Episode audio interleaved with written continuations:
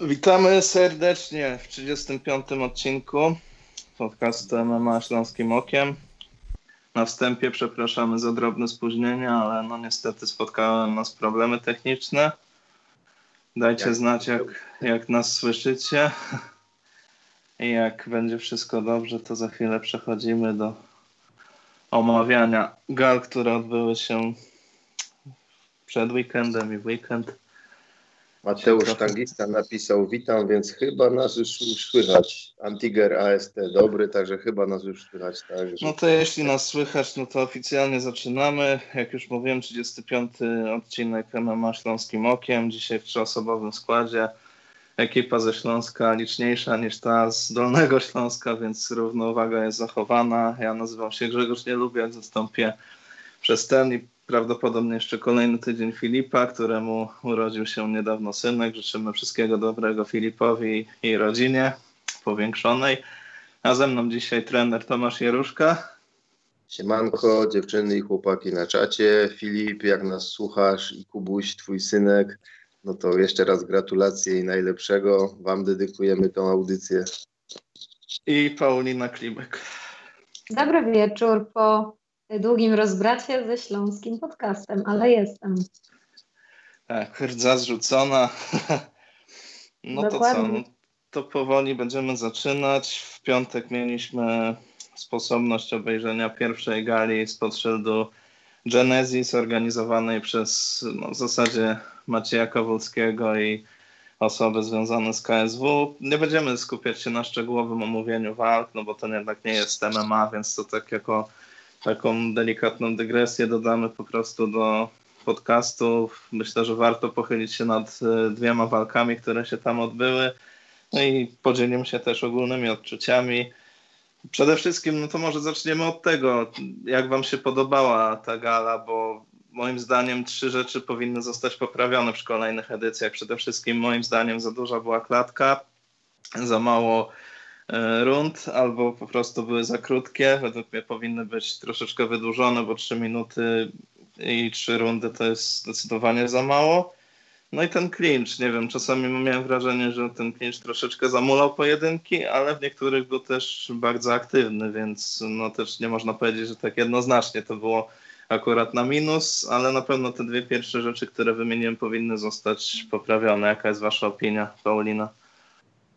E, ja za bardzo nie zmieniłam swojego stanowiska, e, bo już zanim e, powstały te wszystkie twory Bernacle albo jakieś takie właśnie bardziej, nie wiem, turniejowe, gdzie, gdzie w sumie sceneria, oprawa, anturaż mają w jakiś sposób rekompensować taką czystą sportowość w tym przedsięwzięciu, zawsze sprawiało, że jestem jakoś na nie. I bardzo nie chciałam się nastawiać negatywnie. Chciałam, żeby mm, przekonał mnie tak naprawdę debiut w oglądaniu takich, takich formuł, bo ja z tych, co jeszcze ani jednego wotory nie widzieli, ani, ani jednej gromdy. Yy, I muszę powiedzieć, że jakby spodziewałam się swojej, swojej oceny na ten temat. Mianowicie ci, którzy mieli się dobrze pokazać i ci, którzy mieli się zaprezentować tak, na miarę zadowolenia fana, kibica i osoby, która coś tam wie, e, to faktycznie to zrobili. E, same walki le, raz lepiej, raz gorzej, e, nudna, bo to prawda, z rozmiarami klatki się zgadzam, też to prawda, za dużo tam w ogóle taniec z gwiazdami mógłby być, a nie, a nie Genesis, bo naprawdę można by koła w wal, wal, walcem wiedeńskim tam krążyć i, i jeszcze byłoby dużo miejsca na, na różne inne akrobacje. Yy, więc, no nie wiem, w takiej skali wymiernej, jakby miałabym określić 1 na 10, no to takie, takie mocne 6, ok, powiedzmy. No mocne, takie mocne 6.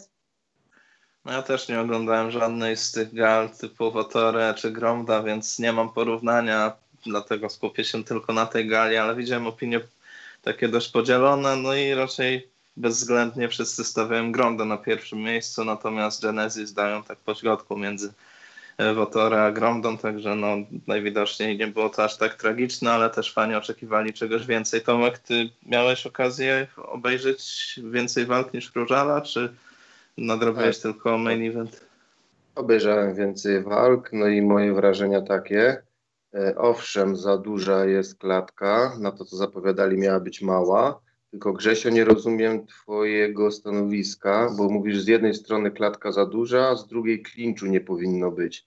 No to jeżeli mała klatka, to tym bardziej będzie klincz i sędzia będzie miał problem z egzekwowaniem walki poza klinczem. No nie, ja nie powiedziałem, że nie powinno być, tylko że fragmentami był po prostu za długi ten klincz, przez kilka sekund ok, ale w niektórych walkach nawet ponad 10 trwał i, i nie było tam aż takiej aktywnej pracy.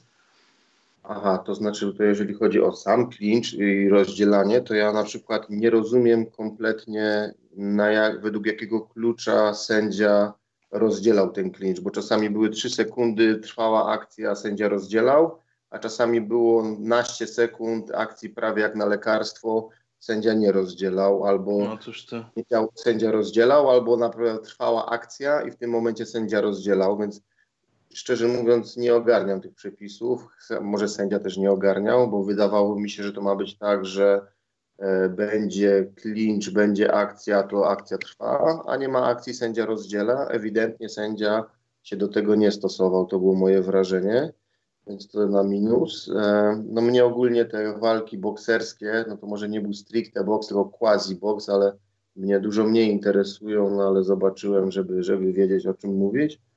E, jeżeli clinch i no, troszeczkę to przypilnować zasad rozdzielania tego clinchu, żeby sędzia się dobrze orientował w tych zasadach mm, i egzekwował te przepisy tak w równy sposób, żeby nie było tego takiego skonfundowania, dlaczego walka jest rozdzielona albo dlaczego nie jest rozdzielona. I wtedy mniejsza klatka i niech się tłuką, wtedy byłoby wszystko ok. Ja myślę, że tutaj ten system chyba zgromdy, że biją się aż będzie jakieś skończenie albo aż jeden z zawodników się podda, byłby sensowny, dlatego że to nie jest turniej jak na gromdzie i, i tam faktycznie jest to dość takie problematyczne, no bo jednak zawodnik, który walczy do upadłego, a później musi jeszcze stoczyć kolejne pojedynki, natomiast no tutaj to jest tylko jedna walka, więc myślę, że taki system miałby większy sens i na pewno ten dystans 3 razy 3 jest zbyt krótki moim zdaniem, no bo tak naprawdę te walki bardzo szybko się kończyły i dużo osób oczekiwało, że nie będzie żadnych decyzji, no a finalnie mieliśmy ich dość sporo. No, nawet Rafał Kijańczuk doszedł do decyzji, a tam to chyba kursy na to były dość spore na, z tego co pamiętam, bo sprawdzałem, więc chyba koło nawet 8 się tam gdzieś kręciły, że ta walka się skończy na punkty no nikt to nie wierzył, no i moim zdaniem warto nad tym popracować i też ujednolicić, tak jak już wspomniałeś, te przepisy i zasady, bo owszem, to była pierwsza gala tego typu dla tych sędziów i wydaje mi się, że troszeczkę się czasami gubili w tych e, zasadach, tak samo jak zawodnicy, którzy obalali, bo tam chyba, nie wiem, 6 albo 7 obaleń naliczyłem przez wszystkie walki, No i też sporo kopnięć się pojawiało w niektórych pojedynkach. No, walka pań to tak jednostronna parodia była moim zdaniem, bo niby mamy mistrz, utytułowaną mistrzynię w kickboxingu, którą w studiu każdy faworyzuje, a wychodzi i, i bije jakimiś dziwnymi młotami w stójce, więc no myślę, że troszeczkę o, jednak... Przepraszam, ale to przypomniałam oczywiście z pozdrowieniami dla Moniki, z którą poznałam się na kilku galach Ladies Fight Night, ale yy, nieprzyjemne doznanie estetyczno-wizualne. Te, no te, te właśnie, tak przypomniał mi się od razu Artem Lobow y, z Ichiharą, jak walczyli, jak byłam na UFC w Belfaście. To było coś podobnego, ale nawet tam u Lobowa było trochę więcej gracji w tym. No tak, no, od mistrzyni kickboxingu jakiejkolwiek jednak oczekuje się troszeczkę lepszej techniki. Aleksandra Rola pokazała się bardzo dobrze, no ale to taka bardzo jednostronna walka. Tam chyba finalnie punktacja była 30-25, no bo dwa punkty zostały odjęte, jedno za kopnięcie, a, drugie, a drugi punkt został odjęty za pociąganie za strój. No ale chciałem ja, się pochylić. Ja tylko chciałabym wtrącić o Oli Roli, bo oglądałam wywiad po walce z Olą. Generalnie większość sprawdziłam, bo sobie sprzątałam, no to wiadomo, niech leci coś merytorycznego. E, I właśnie ciekawa była strategia, którą, o, którą Ola zdradziła po, e, po całej walce, mówiąc, że tam w ogóle nie miało dochodzić do niczego, czego właśnie ludzie oczekują w formule Bernacle, czyli kompletnie mm, miała nie dochodzić, miała się nie podpalać, miała jakby nie, nie, kończyć, w ogóle nie było takie założenie, żeby kończyć Monikę Porażeńską, tylko właśnie, żeby wykorzystywać e, tę przewagę swoich, swoich po prostu zasięgu ramion, tak? I żeby ją kąsać, kąsać, kąsać i żeby po prostu wygrywać to w dystansie, więc taka taktyka typowe MMA, ale no jak widać skutecznie, skuteczna. No tak, w tym klinczu też sobie całkiem fajnie radziła. No, ale chciałem przejść już do dwóch walk, które omówimy i na pierwszą wybrałem Gracjana Szadzińskiego, który pokonał wadze do 73 kg Jana Sirokiego przez KO, pociął się na wątrobę. W drugiej rundzie po minucie i 53 sekundach. No myślę, że najlepsza zdecydowanie walka gali. Panowie od początku poszli na wymiany, nie kalkulowali. Gracjan pokazał się, myślę, z najlepszej możliwej strony, bo tak jak zapowiadał, że pójdzie na wojnę, tak zrobił. Nie czekał jak z Kornikiem na ciosy, tak jak mówił, że, że to go tam trochę zgubiło, bo chciał walczyć bardziej taktycznie i wyczekać rywala, no i to się na nim zemściło. No szczerze, ja na miejscu Gracjana bym sobie chyba na razie odpuścił starty w MMA i skupił się na tej formule, bo wydaje mi się, że to jest zawodnik stworzony do tego typu walk. Co sądzisz, Tomek? No to Gracjan ma problemy z parterem i z zapasami, no to nie jest żadna tajemnica. Nie mówię, że nie ma wcale, ale na ten poziom, na którym walczy, no to tutaj ewidentnie to jest jego taka pięta achillesowa i to taka wielka pięta. No tutaj po prostu był w swoim żywiole. No, widać, Gracjan przed tą walką zapowiadał, że on jest gotów zabić no rzeczywiście, można powiedzieć, no, zabił wątrobę rywala w końcu. Naprawdę no, obaj pokazali mega charakter, ale to, co Różal zapowiadał, że do tego zaraz przejdziemy, że Różal jest gotów zginąć, to tak naprawdę to Gracjan pokazał jego rywal, że oni są gotowi zginąć. No tłukli się jak nie wiem, jak widziałem, co tam się z okiem Gracjana dzieje, a Gracjan nic, jakby, jakby tam nic się nie stało. No po prostu przypomniało mi się E, jak tam były takie memy o rugby i o piłce nożnej, że piłka nożna to jest sport, w którym dwa razy przez 45 minut udajesz, że, że umierasz, a rugby to jest sport, kiedy tam dwa razy po 30 minut udajesz, że nic ci nie jest. I pokazane zdjęcia piłkarza, który tam leży i, a, i się trzyma za nogę i rugbysty, który biegnie z rozwaloną głową, krew sika, on chce walczyć i pokazuje sędziemu, że wszystko jest ok, no to Tutaj po prostu Gracjan był jak ten, jak ten rugbista właśnie. No, no jemu nic nie jest, on będzie walczył do samego końca. Dopiął to dla jego rywala tak samo wielki szacunek, bo chłopak też zbierał grzmoty, ale stawiał opór Gracjanowi, też się bił. No, gdyby te walki tak miały wyglądać wszystkie, no to rzeczywiście ta federacja zawojowałaby polski rynek. No ale to była najlepsza walka, a potem długo, długo nic, trzeba tak powiedzieć. Jeszcze walka e, tego walka Królika i Batry? tak, tak, mm. Batry była bardzo dobra mm. na drugim miejscu, no ale tak potem już był, był wyraźny odstęp, ale no tutaj Gracjan jest tam, gdzie powinien być, to jest jego niwa, no tam się czuje świetnie i to, co tam Różal gadał, to, to Gracjan wykonał.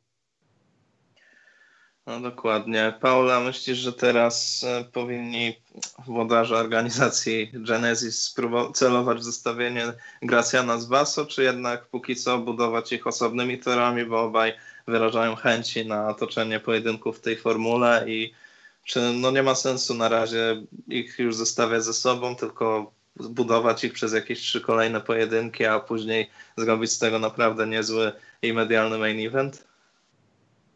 Ja tak naprawdę jeszcze nie czuję tego, w którą stronę y, włodarze, organizatorzy chcą, żeby y, to Genesis czy Genesis poszło i jeszcze troszeczkę nie chciałabym y, w matchmaking tutaj, bo po prostu no, ja tak jak mówię, nie za bardzo czuję tę formułę. Mm, nie no, Gracek w ogóle spełnił zadanie w 100% i na pewno można go lokować na jakieś main eventy, main eventy, nie wiem, czy zamierzają być jakieś takie mocniejsze gale Genesis, typu jakieś właśnie transmitowane, a, a potem pay-per-view. To wszystko zależy od tego, co chcą zrobić z tego tworu właściciele, no ale tutaj są, zaczynają się klarować takie gwiazdeczki właśnie tam Vaso i, i Gracek, no to takie, takie no już firmówki pewnie będą mm, tej, tej formuły. W ogóle nie wiem, y, jeżeli chodzi o Vaso, yy, dlaczego było takie przeświadczenie, że on tam zostaje zmieciony, czy po prostu to jest tylko kilka tych słów y, z, z, rozmów moich znajomych, że akurat oni go tak skreślali. Ja mówię, jak, dlaczego? On normalnie poleci z typem. No, żeby tylko jeszcze nie robić off-topa, tak jak mówię, czy już ich teraz ze sobą łączyć w jakieś zestawienie? Chyba nie, chyba dajmy się jeszcze rozkręcić, pościągajmy jeszcze jakieś ciekawsze osoby, niech to się unormuje i, i potem niech się dzieją duże rzeczy. No tak, kursy na tę walkę były wyrównane po 1,85 i na Wasa i na przeciwnika, także nawet bukmacherzy nie byli pewni. Ja przyznam, że w naszym typerze redakcyjnym akurat tę walkę przestrzeliłem i to w zasadzie jako jedyną, no i też sposób skończenia walki wieczoru, bo myślałem, że dojdzie do decyzji, no ale zwycięzcę wytypowałem poprawnie. No i przejdźmy płynnie do tego pojedynku w kategorii ciężkiej. Josh Barnett pokonał Marcina Rożanskiego przez TKO, niezdolność do kontynuowania pojedynku z powodu zamkniętego prawego oka po drugiej rundzie. No wydaje mi się, że teraz to cała narracja, którą ukuło KSW i którą Różal uskuteczniał w mediach przez dłuższy czas, tak trochę teraz dziwnie wygląda e, po tym wszystkim, co zobaczyliśmy w walce. Już nawet nie chodzi o sam moment skończenia, no bo tam oko było zamknięte, ale finalnie no, Gracjan też miał zamknięte oko, a kontynuował pojedynek i nawet chyba nie myślał o tym, że w ogóle może to przerywać, tylko szedł po prostu na bitkę i no i finalnie wygrał i według mnie to, to Gracjan był gotowy zginąć w tym ringu, a, a nie Różal, który e, szumny tutaj zapowiedzi stosował, a jednak no, nie wyszło tak, jakby wszyscy chcieli. Widziałem, że sporo osób teraz to krytykuje.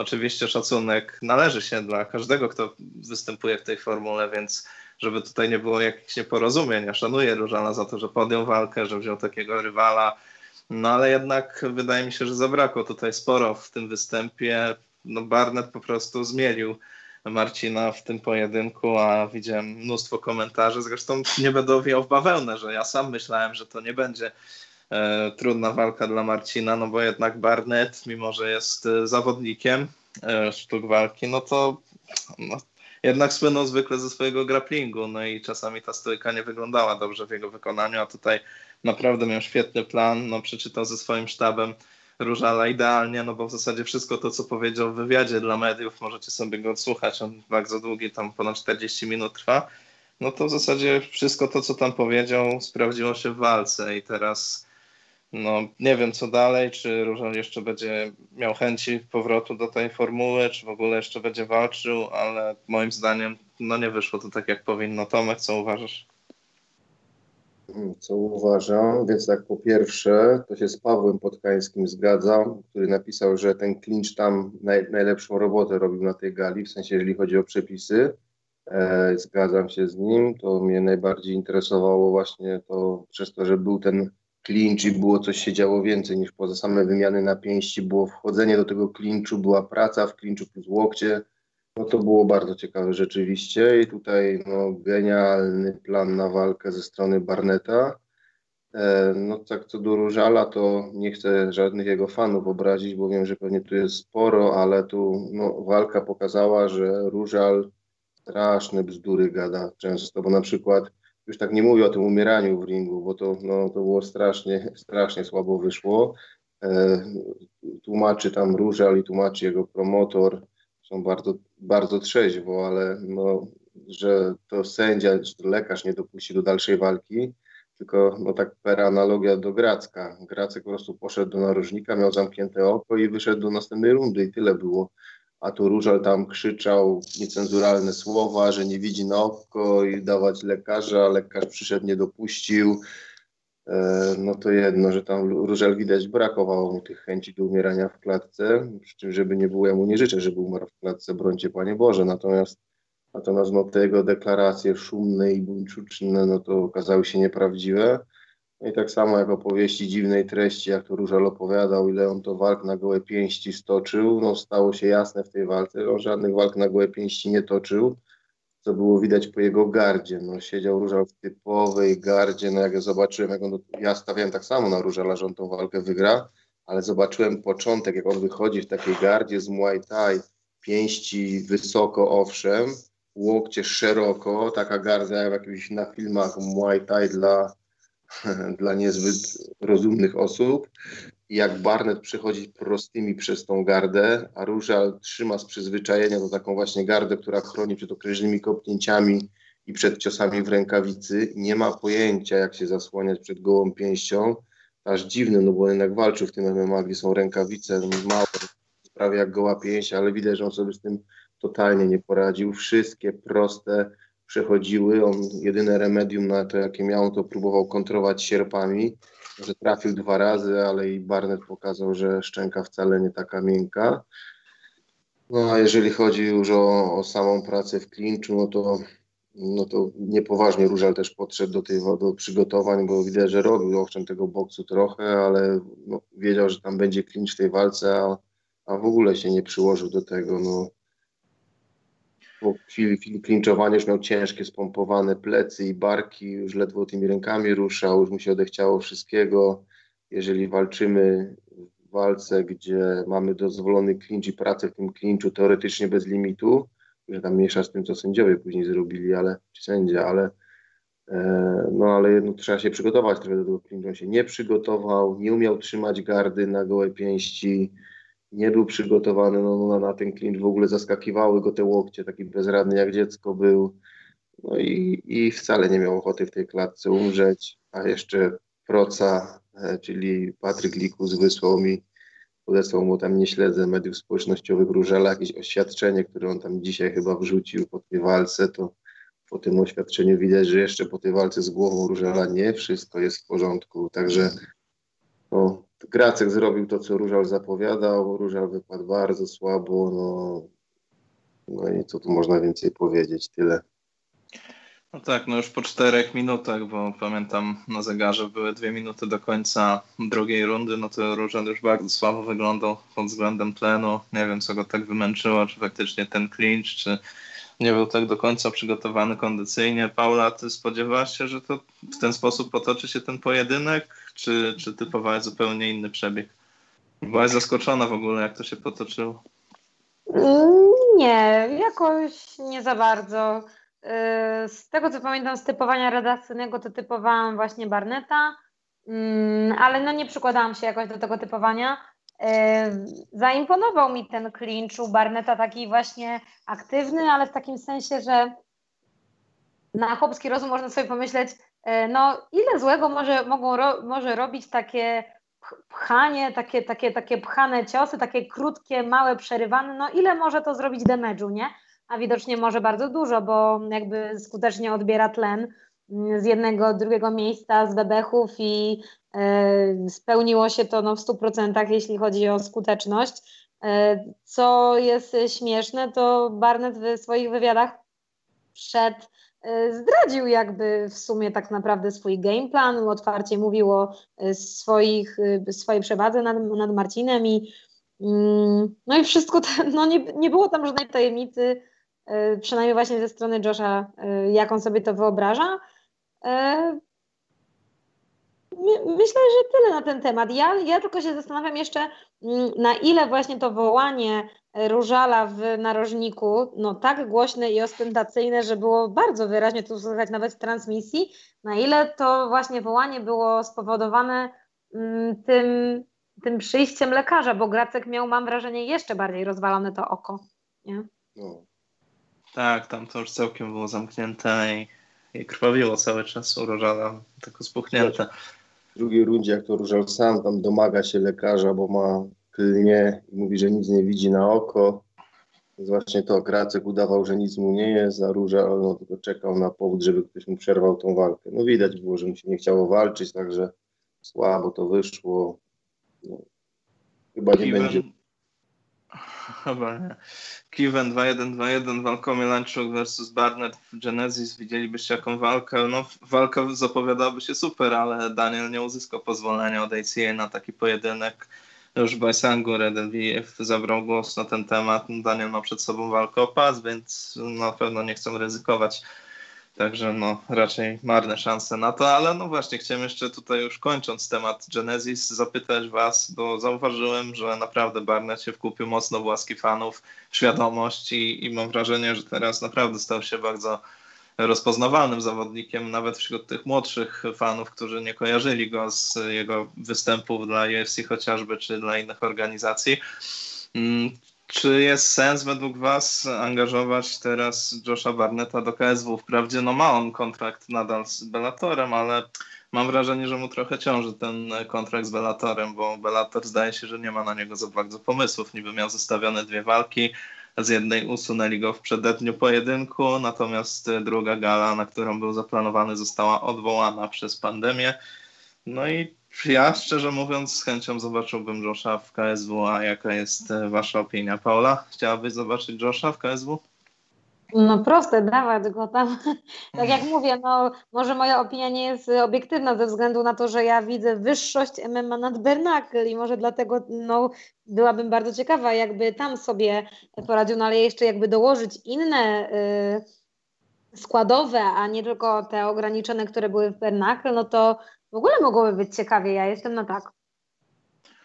Tomek, myślisz, że gdyby Barnett podpisał kontrakt z KSW, to od razu dostałby pojedynek o pas z Philem de Vriesem, czy jednak dostałby jakiś inny pojedynek na przetarcie? No, mówił, że chciałby Pudzianowskiego po gali, e, że chciałby go poddać w jakimś ekwilibrystyczny sposób. No myślę, że nie byłoby to trudne wyzwanie i raczej nie ma w ogóle sensu rozpatrywać takiego pojedynku i chyba trzeba uderzać zdecydowanie wyżej. Jak uważasz? To znaczy, mam nadzieję, że trafi do KSW. Ciężko będzie, bo ma kontrakt z Bellatorem, ale jakby trafił, no to wzór. Pudzian na pewno nie będzie chciał walczyć z Joshem Barnettem, bo będzie wiedział, że to będą dla niego straszne baty i ośmieszenie, więc Pudzian tej walki nie weźmie. Eee, a jeżeli nie dostanie Pudziana, no to pewnie dostanie Fila de Frisa i niech się coś w tej wadze ciężkiej w KSW ruszy, zresztą nie tylko w tej, ale to by naprawdę było coś. No, fani teraz go kochają, pokazał, że pomimo 42 lat na karku jest dalej mega mocny, dalej mega groźny, potrafi uderzyć, dalej klinczować, formę ma, jeszcze sensownie gada, nie jest rozbity, nie jest tetryczały.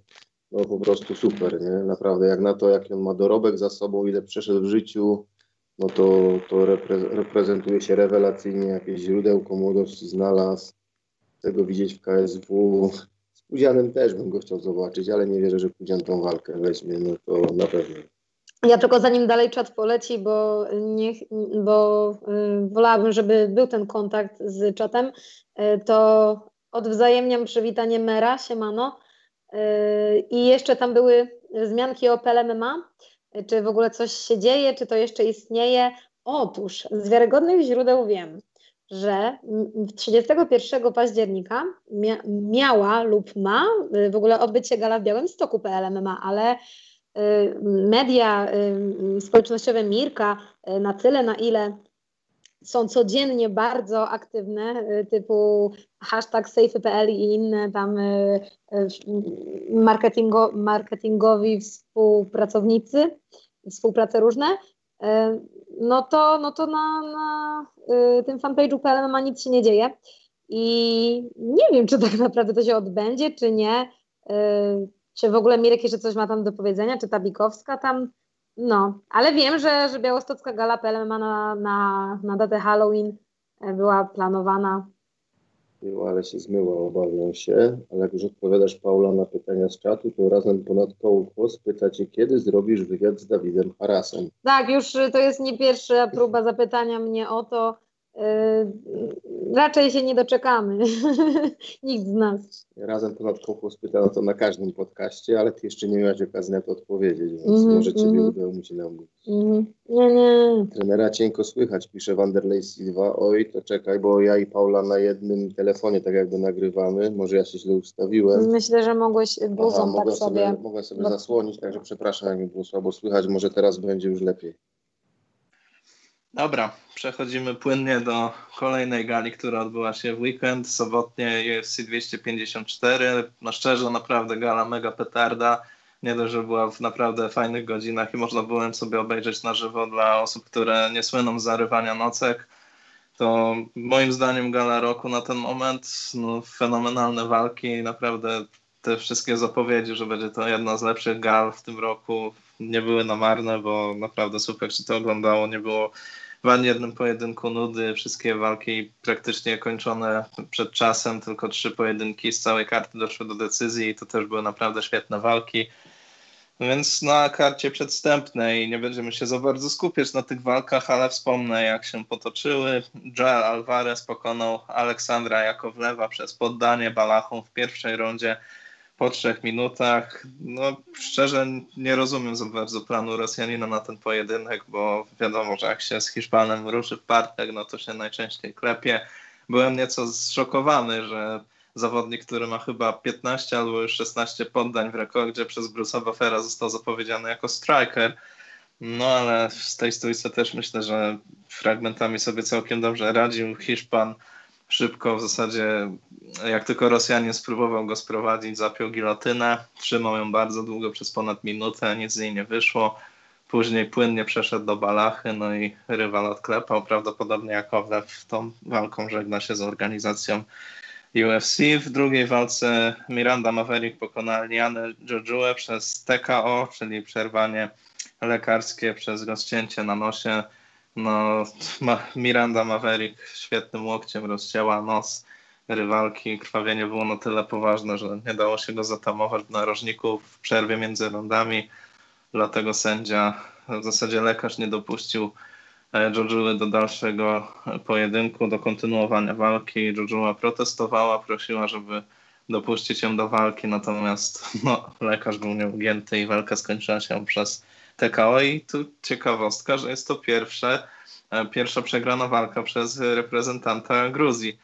E, w tym roku Gruzini zrobili w UFC 10-0 i teraz ta jedna przegrana, więc 10-1 finalnie, no to ten naród się całkiem nieźle sprawuje ostatnio w UFC, o czym też się przekonał chociażby ostatnio Mateusz Gabrot. Mm, trzeci pojedynek i tu już bym chciał Was zapytać o opinię. Daun Jung niejednogłośnie zremisował z samym Alwejem i punktacja była następująca. 29-28, 28-29 i 28-28. No moim zdaniem Jung wygrał na pewno pierwszą i trzecią rundę. Nie, nie widziałem tutaj jakoś za bardzo możliwości, żeby to Alwi był krzyknięty zwycięzcą w pierwszej rundzie.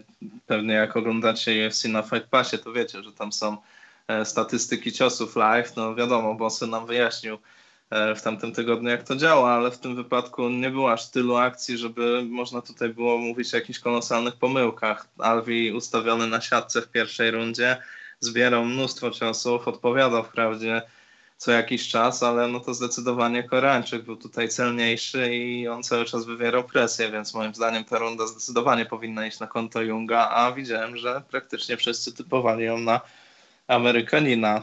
Trzecia runda 10-8 dla Koreańczyka, był knockdown, była praca z góry w parterze, sporo celnych i znaczących ciosów w wykonaniu Junga. No i druga prawdopodobnie dla sama Alveja. A jakby to punktowaliście, Paula? Identycznie jak ty i jestem pewna y, swojej punktacji, dlatego że jestem świeżo po powtórnym seansie. Jeszcze zanim y, Tomek zawitał w moje skromne progi, to, to odświeżyłam sobie kilka pojedynków tyle na, na tyle, na ile miałam czas i oglądałam bardzo uważnie. Pamiętam, że na żywo mi się bardzo ta walka podobała. E, I już wtedy miałam taki delikatny, mm, może nie mindfuck, ale troszeczkę rozczarowanie tym werdyktem.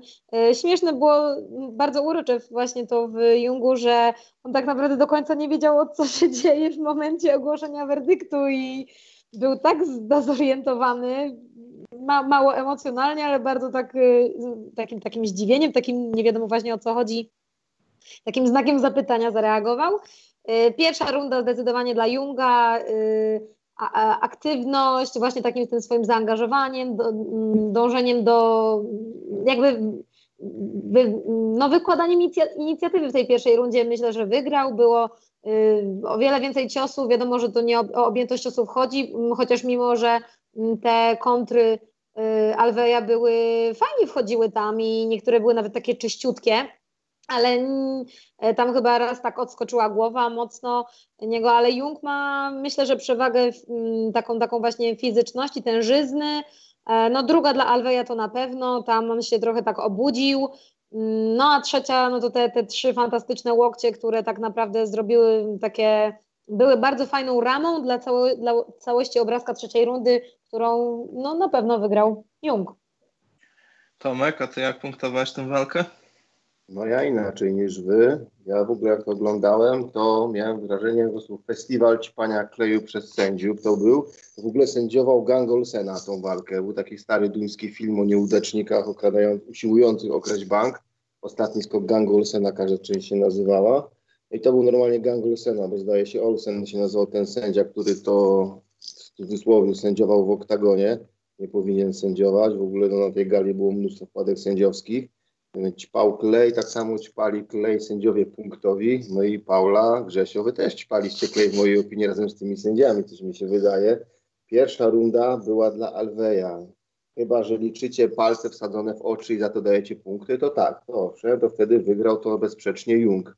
E, Alwej ma taką, taki swój charakterystyczny styl, on zawsze się cofa pod siatkę, zawsze walczy z podsiadki, stoi w taki dziwny sposób, to jest fakt faktem, nie wygląda na atletę jak stoi, to może sprawiać wrażenie, że on jest jakiś taki zepchnięty do defensywy, ale to jest jego styl, on walczy z kontry. I teraz co z tego, że wywierał presję Jung, tam Jung, jak go tam zwał, tak zwał, e, chyba na tam Jung to się wymawia, także Jung może i wywierał presję, owszem, ale to jest trzecie od, od końca, znaczy to jest ostatni element, jaki się ocenia. Na początku się ocenia robiące tak. wrażenie ciosy, a mhm. robiące wrażenie ciosy, nie licząc tych palców wkładanych w oczy, no bo to, to robiło największe wrażenie, to właśnie robił Amerykanin spod tej siatki. Jak on gwalił grzmoty, po których odlatywał dżung do tyłu, po którym binały mu się nogi, kilka takich ciosów weszło, parę takich też low kicków siarczystych zaliczył i to spod siatki to, że on walczy bardzo niewidowiskowo Alwi, to nie znaczy, że to są jakieś słabe, nieefektywne ciosy. To tam widzieliśmy, jak on właśnie wychodził spod tej siatki, walił bombę i zaraz sam uciekał na tą siatkę, chociaż nie był zagrożony. Także to jest brak zrozumienia stylu Amerykanina, moim zdaniem, jeżeli ktoś tak uważa, że ten, no, wywierał presję. Owszem, wywierał, to jest prawda. To mogło robić takie wrażenie na, na ludziach oglądających to, ale trzeba pamiętać, to jest najmniej ważne. To ostatnio Bossy ładnie tłumaczył, że najpierw robiące wrażenie ciosy, potem efektywny striking, efektywny grappling, nieefektywne wkładanie palców do oczu, podkreślam jeszcze raz. No i na koniec, na koniec dopiero kontrola pola walki. No i, i tyle. I tutaj dla mnie wygrał to Alwi tą pierwszą rundę i to tak, znaczy no, ona była dosyć równa, nie powiem, że nie, ale jeżeli chodzi, jak policzycie sobie, ile razy komu się nogi uginały, głowa odskakiwała po ciosach, po kopnięciach, to zobaczycie, że wygrał to ewidentnie Alwi, który bardziej dążył do skończenia. On sobie naciągał tego przeciwnika na siebie, walił bombę, wychodził na chwilę spod siatki, wracał z powrotem, znowu dawał mu się rozpędzić, znowu mu przerywał to, może więcej przyjmował, ale nie groźnych w sumie ciosów i dużo w gardę szło. E, no a, a sam jak, jak bił mocno, to trafiał i to nie w gardę, tylko w głowę, także i w nogi. Także to, to ja to tak widziałem teraz sędzia Olsen, czyli szef gangu Olsena, ćpał klej, bo przez, policzcie sobie, przez jaki okres czasu Jung trzymał palce wycelowane w oczy Alveja. No tam przez ponad 3 minuty były palce ustawione nielegalnie, a dopiero po drugim palcu w oko sędzia się hej, obudził i powiedział uważaj na palce, nic z tym nie zrobił, tam powinien być co najmniej punkt odjęty. Powinno być jedno ostrzeżenie, drugie ostrzeżenie i po pierwszym palcu w oko odjęty punkt a po drugim to już na pewno. A dostał w lewe oko, dostał w prawe oko, sygnalizował, że dostał w to oko Alvi, ale walczył dalej. Także no, ja tak się zastanawiałem, czemu ten sędzia jeden przyznał tą rundę dla e, Dżunga i doszedłem do wniosku, że chyba przez te palce, spodobały mu się te palce w oko, uznał, że to jest skuteczna technika i mu to policzył, ale to jest no, gang Olsena to sędziował po prostu. Druga runda, no to chyba wszyscy się zgadzacie, że dla Alveja poszła. I trzecia runda oczywiście poszła dla Dżunga, który tutaj wsadził ten łokieć, podłączył Alveja. I ten remis się wziął z tego e, jednogłośny, że jeden e, sędzia dawał, e, wiadomo, pierwszą i trzecią Dżungowi, drugi Alvejowi dał dwie rundy, a, a ten dał e, ostatni sędzia pierwszą i drugą rundę e, Alvejowi jednym punktem, a dwoma punktami tak trzecią. E, Dżungowi trzecią i to też było ćpanie kleju, bo e, według tych poprzednich reguł to byłoby ok jak najbardziej, ale teraz reguły mówią, że dajemy dwa punkty przewagi wtedy, kiedy naszym zdaniem ta walka mogłaby już właściwie być przerwana. Ta walka nie mogła być przerwana w trzeciej rundzie. Był ten moment, że on co prawda padł na dechy, ale samodzielnie się podniósł tej gardy, od razu skontrował kombinacją, po której też to była taka kombinacja robiąca wrażenie, ona chyba z pięciu ciosów się składała i co najmniej trzy doszły tak, że odskoczyła głowa dżunga. Potem jeszcze dżung wsadził następną taką też robiącą wrażenie kombinację, no ale to, to nie była taka runda aż do jednych, była ewidentnie wygrana przez dżunga, tu nie ma dyskusji, ale i odgryzał się zaraz, samodzielnie wstawał, bronił się, cały czas był aktywny, tam to się nawet nie zbliżało do, do tego, żeby można było przerwać, chociaż Gangolsena to mógł wszystko wymyślić, ale, ale nie, no dla mnie no to tam nie było zagrożone przerwaniem ani na moment, więc nie powinno być dwoma punktami. I tak jak Paula ładnie powiedziała, że Jun był bardzo mocno zdziwiony przy czytaniu tego wy werdyktu, no to tak samo zdziwiony był Alwiet, musisz powiedzieć. Zobacz sobie, on jeszcze lepszą minę zrobił. On już też był przekonany, że wygrał, robił, stroił te miny i jemu to dopiero szczęka opadła, jeszcze lepiej niż Dżungowi. Ja sobie kilka razy to puszczałem i patrzyłem na ich mimikę, który jak tam reaguje na to. To według mnie ta reakcja Alweja była jeszcze lepsza. To bardziej Alwi był przekonany niż Dżung, że wygrał ten pojedynek, takie mam wrażenie. Mhm. E, także no nie, zdecydowanie ten remis jest dla mnie na wyrost. No, równa dosyć walka, ale dla mnie to wygrał Alwi, a sędzia, który nie widział tych palców w oczy i nie reagował na ani razu na trzy minuty celowania palcami w oczy, to się musiało tak skończyć, po prostu musiało. Ja od początku walki się łapałem za głowę, bo zaraz będzie wybite oko. To ten sędzia no, powinien grać w filmach o powrót gangu Olsena, a nie zajmować się sędziowaniem MMA. Ja tylko dwie rzeczy powiem. Tutaj kobiecy pierwiastek, nie, nie analityczne, mm, ale takie, nie wiem, nazwijmy to kącikiem, nie, nie wiem, kącikiem mm, miernika skali, jak bardzo można lubić zawodnika i ja generalnie nie lubię sama Alweja, po prostu nie jest to zawodnik, który wpasuje się w jakieś moje ramy mm, sympatyzowania z nim, natomiast trzeba mu oddać dwie rzeczy fajne. E, fajne, bo fajne to też jest kwestia, kwestia subiektywna, ale e, ta jego piosenka, kiedy zawsze wchodzi, czyli ta Hey Soul Sister jest tak pozytywna, która po prostu tak się nie trzyma kupy, kiedy wychodzą zawodnicy, no, że aż człowiek sam się śmieje, to jest fajne. Pamiętam jak, mm, nie wiem gdzie to on walczył, czy w Glasgow jak byłam, czy w Rotterdamie, jak usłyszałam to na żywo, to ja mówię, co to jest reklama? Przecież wchodzi jakiś zawodnik, nie? A to ta jego piosenka i to jest takie fajne, serdeczne. No i druga rzecz, że zawsze w jego narożniku jest żona, którą jeżeli oglądaliście z Fight Passa, y, a nie mieliście polski komentarz, to mogliście posłuchać, jak strasznie komentatorzy propsują za merytoryczną wiedzę y, te wszystkie wskazówki, które żona Alweja mu daje podczas przerw, bo normalnie tam leciały właśnie y, nazwy kombinacji bokserskich, wszystko, wszystko, no mega obcykana babka, jeśli chodzi o MMA, nie z przypadku, nie dlatego, że po prostu sobie jest jego żoną, ale no szanuję, szanuję. Zenek Żul napisał, że Paula nie lubi Alweja, bo jej się typ nie podoba i to jest fakt. No być może, no chłopiec rudy, tu trzeba spojrzeć prawdzie w oczy. No, ale ładnie się uśmiecha zawsze. No, znaczy tak, ale uśmiech rudego, pamiętaj, jest fałszywy. Tu się uśmiecha to dzwoni do płoku altuły, także to... Nieprawda, są zawodnicy, których bardzo lubię, a też nie są urodziwi, na przykład Wajkawalo albo, albo Rafael dos Anjos i może nie są jacyś urodziwi, ale kurde, zaskarbili moje serca, więc nie zgadzam się z tym, że...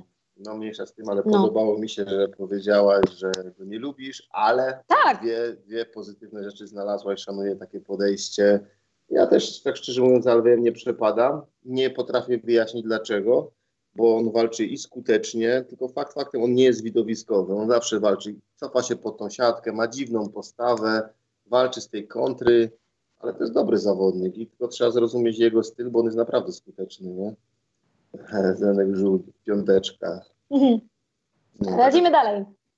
Tak, kolejnym pojedynku Szawkat Rachmonow, czyli niedoszły rywal Bartosza Fabińskiego, z którym miał się zmierzyć e, w zeszłym roku, o ile dobrze pamiętam. Bartek wypadł wtedy przez kontuzję. Mm, udusił Aleksa Oliveira przez poddanie gilotynowe w e, pierwszej rundzie po czwartej minucie i 40 sekundzie. No świetny debiut Rachmanowa, niepokonany zawodnik 13-0 i wszystkie walki skończone przed czasem. 7 nokautów i 6 poddań na jego koncie.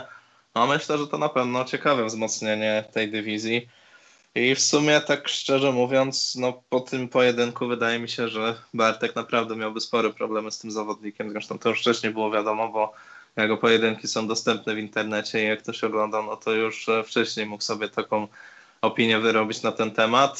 W zasadzie sama walka, no jak Tomek chcesz, to możesz ją omówić, bo ty specjalizujesz się w rozkładaniu pojedynku na czynniki pierwsze, ale chciałem przede wszystkim ten moment skończenia tutaj zaczepić, no bo naprawdę świetnie to zrobił, świetnie wskoczył do tej gilotyny e, Rachmanow. Miałem wrażenie, że Oliveira w ogóle się tego nie spodziewał, bo to był praktycznie ułamek sekundy, kiedy zdecydował się tę technikę zapiąć i wyszło mu skutecznie. Co uważasz o, o debiucie Rachmanowa w organizacji UFC?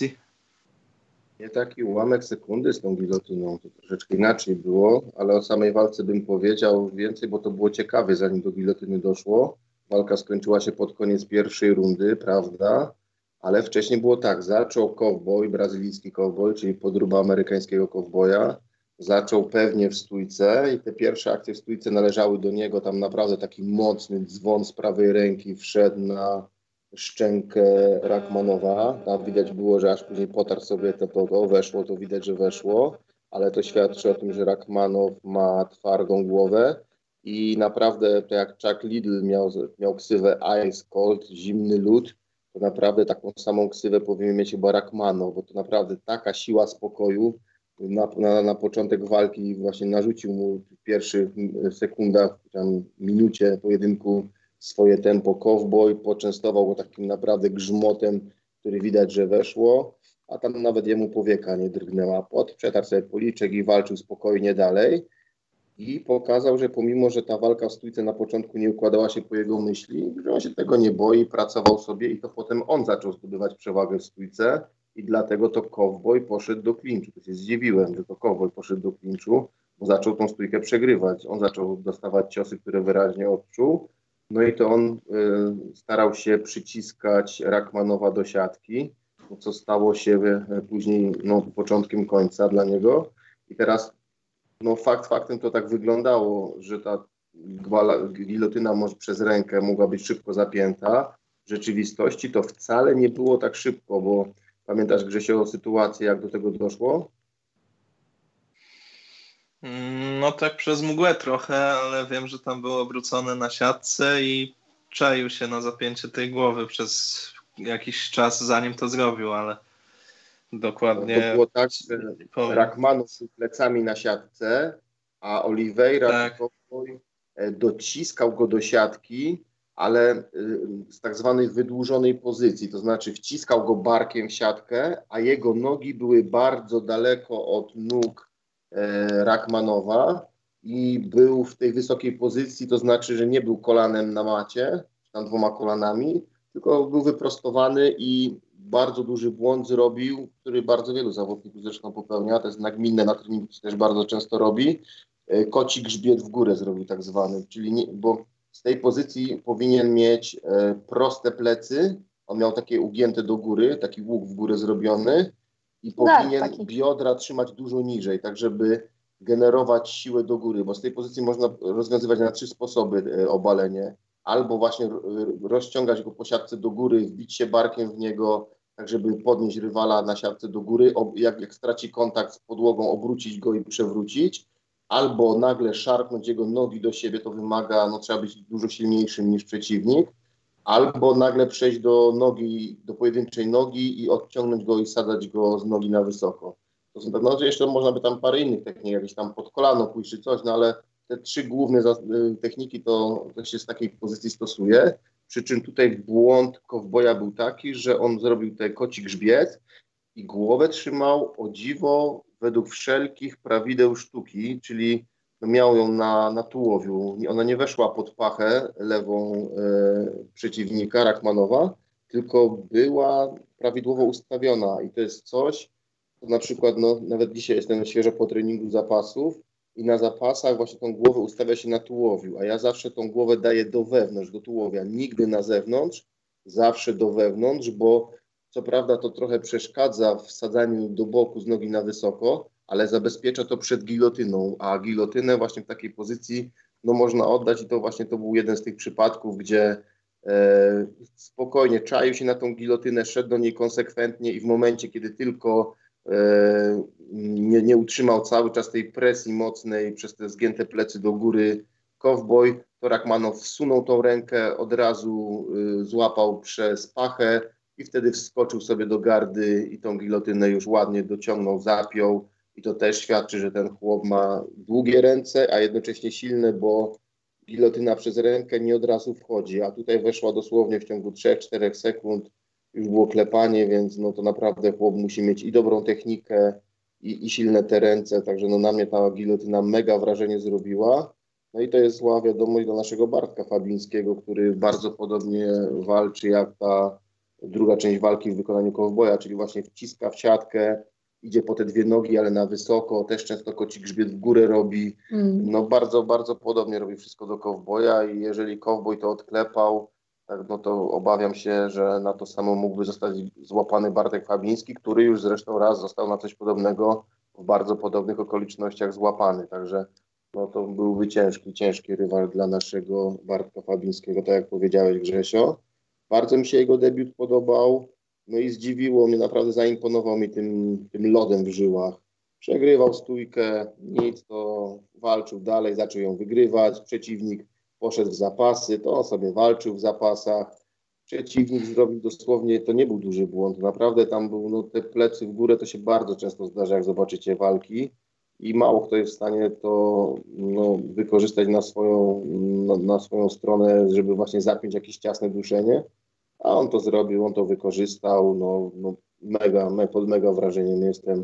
Właściwie wygrał w stójce, w zapasach, zneutralizował kowboja i no bo to zapaśniczo to tam może nie, że wygrał, no bo on to był spod siatki, nie obalił, ale wykorzystał dosłownie tam centymetr jakiegoś tam luzu, żeby wcisnąć ciasną technikę i skoczył do gardy, zaryzykował, chociaż nie wiem, czy można mówić o ryzyku, bo to było tak pewnie zapięte, że tam cowboy nawet szarpnął raz tym karkiem, coś tam próbował zrobić i musiał klepać, także no mega, mega występ, strasznie mi się to podobało. Ja też y, muszę powiedzieć właśnie a propos Stuki, no to faktycznie on tam przegrywał i tak dalej, ale było jedno takie super kolano y, właśnie od Rachmonowa, takie Mm, nawet ono nie było wsadzone tak y, w korpus, tylko takie pchane, on wtedy ulokował, poleciał na siatkę kowo i tam jeszcze tam była jakaś taka kombinacja pod tą siatką, gdzieś tam się właśnie wybronił taką, taką fajną gardą zasłaniającą twarz, ale to kolano było takie bang, to był taki, no, taki, taki akcent bardzo mocny.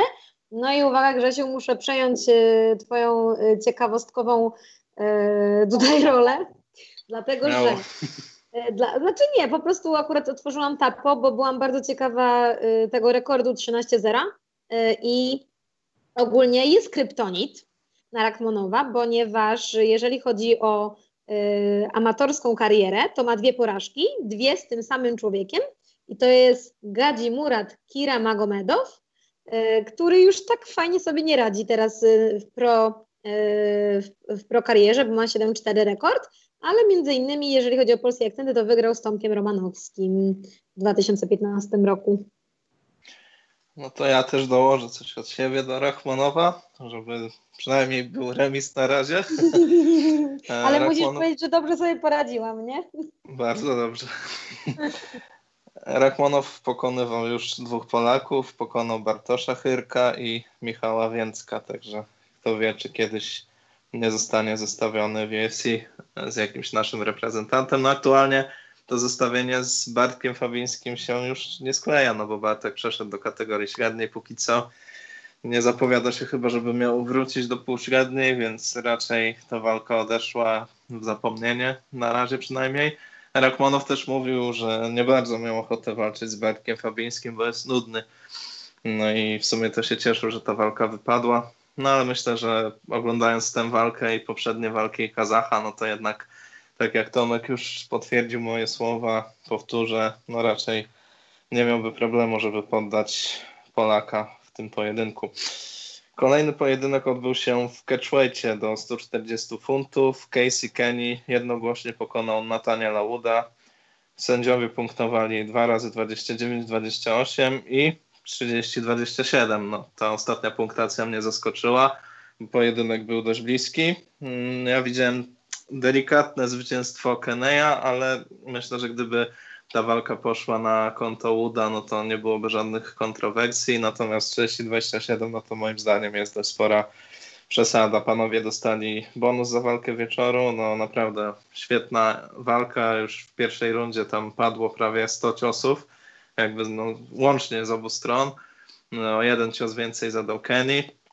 Mm, w drugiej rundzie miałem wrażenie, że Wood spokojnie przejął stery walki w swoje ręce i do trzeciej rundy było moim zdaniem 1-1, natomiast to takie jakby delikatne sprowadzenie i utrzymywanie pod siatką Wooda w wykonaniu Keneya myślę, że zadecydowało o punktacji trzeciego starcia i finalnie to Amerykanin zwyciężył na punkty. Tomek, myślę, że z punktacją powinieneś się zgodzić, ale chyba to 30-27 też uznajesz za e, pomyłkę w wykonaniu sędziego i śpanie kleju. E, no to ja jeszcze zanim o tym powiem, to dziękuję bardzo DM. Dołożył cegiełkę 20 koron norweskich. Dzięki bardzo w imieniu całej redakcji DM. E, I dziękuję przy okazji bardzo no, wszystkim, którzy tu coś nam dokładają do redakcji innych funduszy, a Maciek Gaming Tobie za dobre słowo bardzo dziękuję.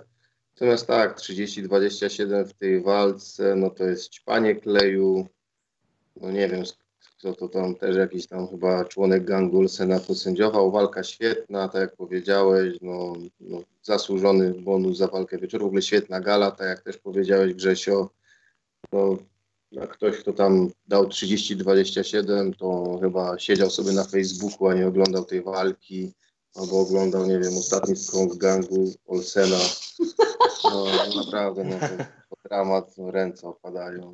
No, na tej gali dużo było wpadek sędziowskich. Tak, była świetna robota, jeżeli chodzi o zawodników, to tam w drugiej walce były jakieś, jakieś bardzo duże wpadki sędziowskie. Paula, wiem, że jesteś fanką Nataniela Uda, bo mieliście okazję nawet porozmawiać na jednej z gal w Anglii, o ile się nie mylę.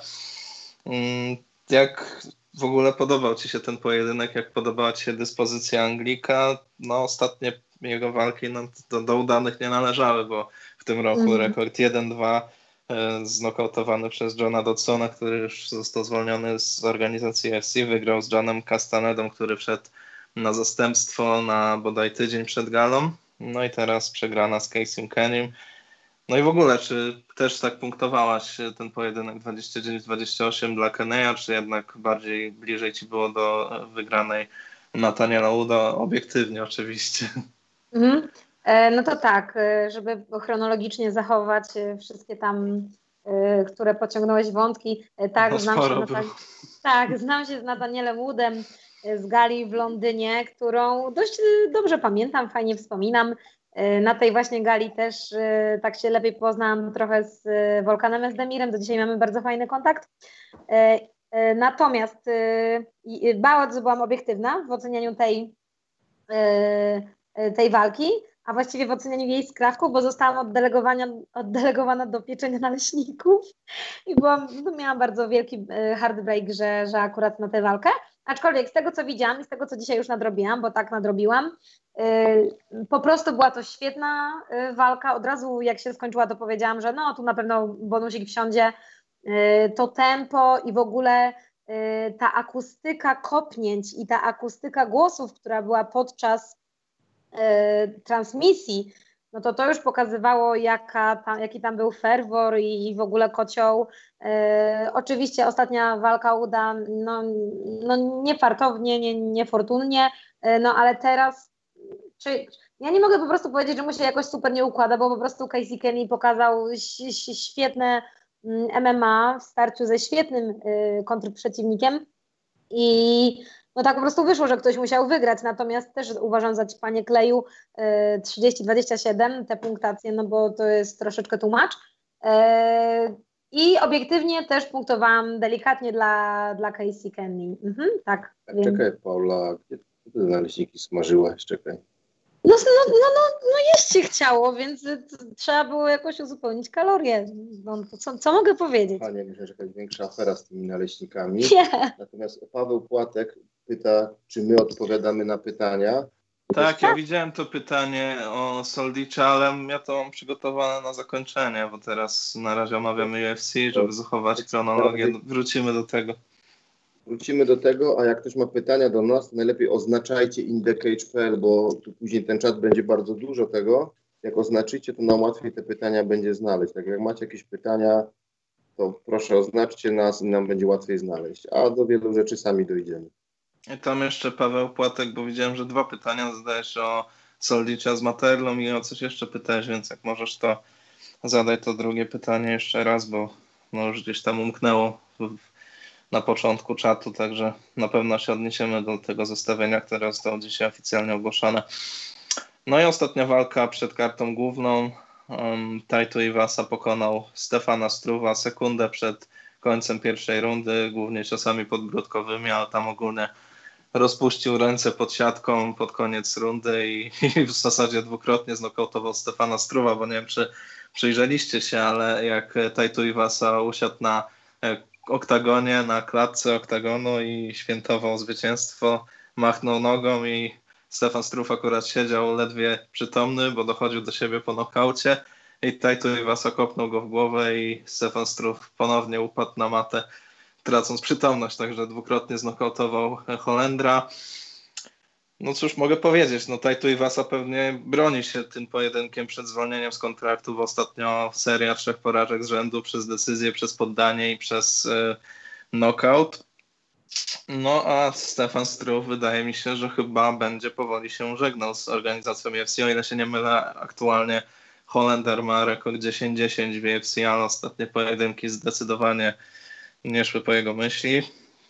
Taito i Wasa myślę, że teraz skleja się e, idealnie walka z Benem Rotwellem. Ja bym to szczerze e, zobaczył. Tomek, czy uważa, że Taito i Wasa mocno poprawił swoją dyspozycję teraz w tej walce, czy po prostu tak mu zależało na obronie kontraktu z UFC, że naprawdę no, trenował na wysokich obrotach i no i było to widać w tej walce, bo prezentował dużo lepszą formę niż w swoich ostatnich trzech pojedynkach, a czy po prostu Stefan Struf już jest tak słaby, że no, nie było to wielkie wyzwanie dla e, Tuivasy?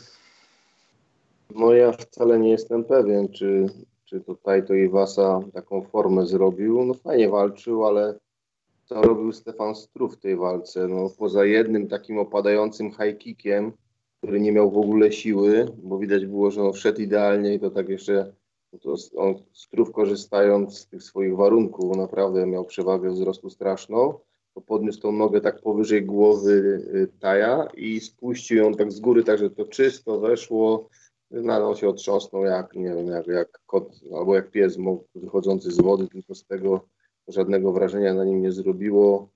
Strów taki widać było, ani planu na tą walkę żadnego nie miał, a jeśli miał, no to nie, nie zdołał czegokolwiek pokazać.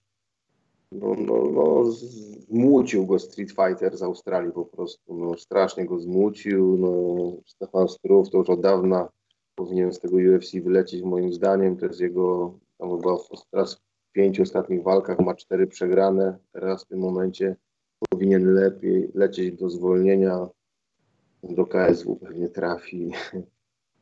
No nie, no, jego już nie chcę oglądać. Nigdy za nim nie przepadałem, a teraz to już w ogóle naprawdę w UFC on tylko zawadza. Mówię o Sztrówie. A Iwasa, no co tam z nim teraz? No tak jak powiedziałeś, z Rotwellem i, i zobaczymy, czy jest sens jeszcze się nim interesować, czy nie w UFC. To jest dobre rozwiązanie. Tak, no ostatnie e, sześć pojedynków, pięć przegranych u Stefana Struff. Paula, myślę, że jeszcze Holender dostanie szansę w UFC, czy to była jego ostatnia walka w oktagonie? No bo pamiętamy, że po pojedynku z Marcosem Rogerio Delimon, który przegrywał przez pierwszą rundę, praktycznie cały czas znajdował się w parterze, zbierał mnóstwo ciosów. No, cała runda w zasadzie odbyła się w parterze, to tam nawet komentatorzy się zastanawiali, czy to nie powinno być wypunktowane 10-7, chociaż wiadomo, że się nie stosuje takich punktacji zazwyczaj. No i w drugiej rundzie powrócił i finalnie udusił trójkątem rękoma e, Brazylijczyka. Skończył karierę, natomiast wrócił i w zasadzie pytanie, czy był sens e, wracać, skoro no, ta forma jest daleka od y, takiej przyzwoitej dość. No właśnie Też, też teraz sobie sprawdziłam i upewniłeś mnie w tych słowach, bo ja już chciałam powiedzieć, że jak? Przecież Struwy już skończył karierę. Czy mi się to śniło, czy o co chodzi? Ja dobrze pamiętam, bo nawet pamiętam konferencję i tak mówię, Boże, czy mi się to śniło? No i teraz klikam, patrzę, no przecież to było w Pradze, byłam tam i pamiętam właśnie dlatego, że na tej konfie chyba nawet zadałam mu wtedy pytanie, e, tak, zadałam chyba pytanie o, czy jest jakaś taka walka w jego pamięci, która została mu właśnie tak szczególnie, ale nie pamiętam jego odpowiedzi, ale teraz mi się przypomniało, że tak, takie pytanie mu zadałam. Yy, no, więc tak, więc skończył już raz karierę. Dobrze w takim razie pamiętałam, czyli, czyli tutaj nie ma żadnej demencji ani starczej, ani młodej. Yy, nie, już niech, niech sobie odpocznie. Niech sobie odpocznie. Ogólnie yy, ja też byłam przy tym, jak w Rotterdamie został znokautowany przez Wolkowa i jeżeli chodzi o Stefana Struwę, to nokauty na nim mają o tyle są na tyle kontuzjogenne w jego przypadku, że zobaczcie z jakiej wysokości on spada na dół. Jest ten, no co, no czemu się śmiejesz? To no, jest... Dobra uwaga. No tak, no to jest impet jednak, to jest, to jest siła grawitacji, która jeszcze, wiesz, na, dodatkowo napędza i po prostu wtedy na całej hali jest taki huk, bardzo dobrze pamiętam w Rotterdamie, ja po prostu nie, nie wiedziałam, co tu się stało, czy tu się jakaś klatka, coś, nie wiem, co, co, co, konstrukcja gdzieś tam coś się zepsuło, ale naprawdę, kurde, ja myślę, że to, to może mieć przełożenie na jego jakiś damage i nawet formę, także Także może takie dzi dziwne, dziwne jakieś e, zagwozdka, ale tak, tak, tak myślę, nie? No, możesz mieć świętą rację. Nie? Naprawdę to jest dobra uwaga, ja się śmieję, ale nie, nie śmieję się tego, co mówisz, tylko że rzeczywiście chłop ma przerąbane, bo jak w stójce dostanie KO, to ma jeszcze te dwa metry do przelecenia no i tak. a tego kopa w głowę to też dostał dlatego, że taki wysoki, bo się próbował podnieść. Tamten sobie majtał nogami, jak Kubuś Płatek na gałęzi drzewa podczas powodzi, no i bum, zebrał tą tą nogę na głowę i dodatkowe gratisowe KO zaliczył. E, tak, w zasadzie to, to... Zawodnik nie spada, no i uwierz mi, że czasami lądowanie na tych deskach oktagonu z taką cienką tylko wyściółką to wcale nie jest przyjemne, zwłaszcza jak już masz siano w głowie i lecisz tą głową taką biedną, już rozbitą. Dokładnie, to jest bezwładne spadanie, to nie no. jest nic, to nie jest prześlizgnięcie się. No, na chodniku to on by nie przeżył. Kiven pyta, czy Struwe w takiej formie pozamiatałby ciężką w KSW, naszym zdaniem, bo odpady z UFC typu Ascom czy Park e, robią furorę. Jakie macie zdania na ten temat? No myślę, że KSW to pozamiata Barnett. Może nie, że odpad, chociaż no odpad. Były mistrz, no opuścił już to KSW, teraz jest w Bellatorze. On to pozamiata wagę ciężką w KSW. Strów, no myślę, że nie. Tu największy problem by mieli chłopaki, żeby dosięgnąć do jego głowy, no ale jak już by dosięgnęli, to znowu wylądował sobie z kukiem. No, no na 13 walk, 9 przegranych przez nokauty, no też warto wspomnieć, że w 2012 roku pokonał Stipe Miocicie, czyli aktualnego mm -hmm. mistrza. Także mm -hmm. widać, jak to wszystko się zmienia. Natomiast jeszcze takie pytanie do Tomka, bo ja często E, w zasadzie jak jest e, dyskusja o warunkach fizycznych w MMA i e, przewagą, nad przewagą warunków fizycznych, no to widzę taki argument, że gdyby warunki fizyczne walczyły, to Stefan Struw byłby mistrzem niepokonanym dywizji ciężkiej. I teraz pytanie do Ciebie, czy według Ciebie jest to faktycznie niewykorzystany potencjał w tych warunkach fizycznych, czy może nawet można by się tu pokusić o stwierdzenie, że te warunki fizyczne w jakimś stopniu przeszkadzają Holendrowi w toczeniu pojedynków? Nie, to nieporozumienie, bo tak, e, warunki fizyczne oczywiście mają olbrzymie znaczenie i w wypadku Holendra to jest słaby zawodnik, który wygrywał, doszedł do UFC w ogóle, może teraz ma złą pasę, no ale doszedł do tego UFC, odnotowało go historia światowego MMA, przeszedł do annałów, co by nie mówić, tylko dzięki warunkom. No, co on tak naprawdę potrafi. No, ani nie ma mocnego uderzenia, ani nie potrafi trzymać dystansu. Jego największe sukcesy to było właśnie na przykład zapięcie trójkąta, kiedy leżał w tym parterze, miał tak długie nogi, że on potrafił jakiemuś zawodnikowi praktycznie stojącemu założyć trójkąta, wykorzystując te swoje warunki. Także to było jego największe, to jest jego największa siła. Wiadomo, że no, no teraz to już takie czasy, że no wszyscy o tym wiedzą, wszyscy na, na, niego, na niego sposoby mają, jest już rozbity okrutnie on nie ma ani mocnej szczęki, ani mocnego ciosu, ani nie potrafi trzymać dystansu, ani nie ma dobrych zapasów. On głównie jego najgroźniejsza rzecz to była, że był na tych plecach, on naprawdę on wystarczy podniósł lekko te nogi, już komuś owijał długie nogi wokół szyi. No, to naprawdę to, to kwestia warunków. To, to jest zawodnik, który zrobił karierę wyłącznie na warunkach, w mojej opinii. On nie, ja, ja mu nie, ujmuję, on trenował i w ogóle, ale jeżeli chodzi o takie umiejętności techniczne, o motorykę, no to on jest, on nie powinien być w ogóle w UFC. On się w UFC znalazł tylko wyłącznie dzięki tym warunkom. Także no to jest odpowiedź na to pytanie. Tak, i jeszcze jedna mała ciekawostka na zakończenie tematu Stefana Struwa. Jest to jedyny zawodnik nadal, który skończył Daniela Omielańczuka poddaniem Brabo. Dobra, przechodzimy do karty głównej. No, karta główna naprawdę mega fajerwerkami się rozpoczęła. Dwie walki naprawdę ekspresowo zakończone, zwłaszcza ta, którą mówimy po tym pojedynku. Rewanż e, za pojedynek z tego roku, z numer, także numerowanej gali, ostatniej z publicznością. Magomed Ankalaev pokonał po raz drugi Iona Kutelawę przez skało, lewy w kontrze i później dobicie w parterze. No tutaj już kontrowersji nie ma, bo o ile sędzia naprawdę McDonald się nie popisał, przerywając po, poprzedni pojedynek tych zawodników, bo tam e, Mołdawianin udawał tak naprawdę, że jest trafiony, a na dobrą sprawę to żadne z tych kopnięć nie dochodziło czysto i chwiał się na nogach, żeby sprowokować przeciwnika do ataku i nastawiał się na kontrę.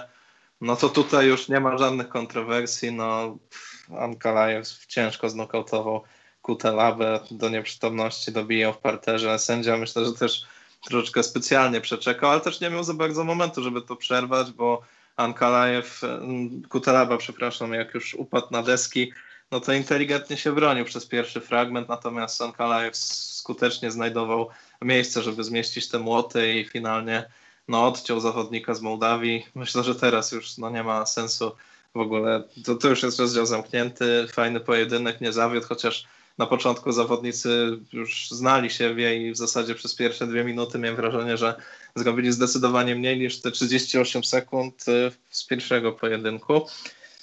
No, Magomed Ankalaev naprawdę wyrasta na dużą gwiazdę tej y, kategorii. W zasadzie, gdyby nie ta wpadka z Polem Craigiem i odklepanie trójkąta nogami sekundę przed końcem, to nawet ten trójkąt nie był jeszcze dopięty dobrze i w zasadzie nie wiem, po dwóch sekundach już klepał, a została sekunda do końca walki, którą wygrywał, no to miałby nieskazitelny bilans, a tak no to ma tą jedną przegraną w rekordzie, ale myślę, że coś z niego może być. Paula, jak myślisz, jak daleko zajdzie Magomed Ankalaev i jakie wrażenie na tobie zrobił w tym pojedynku?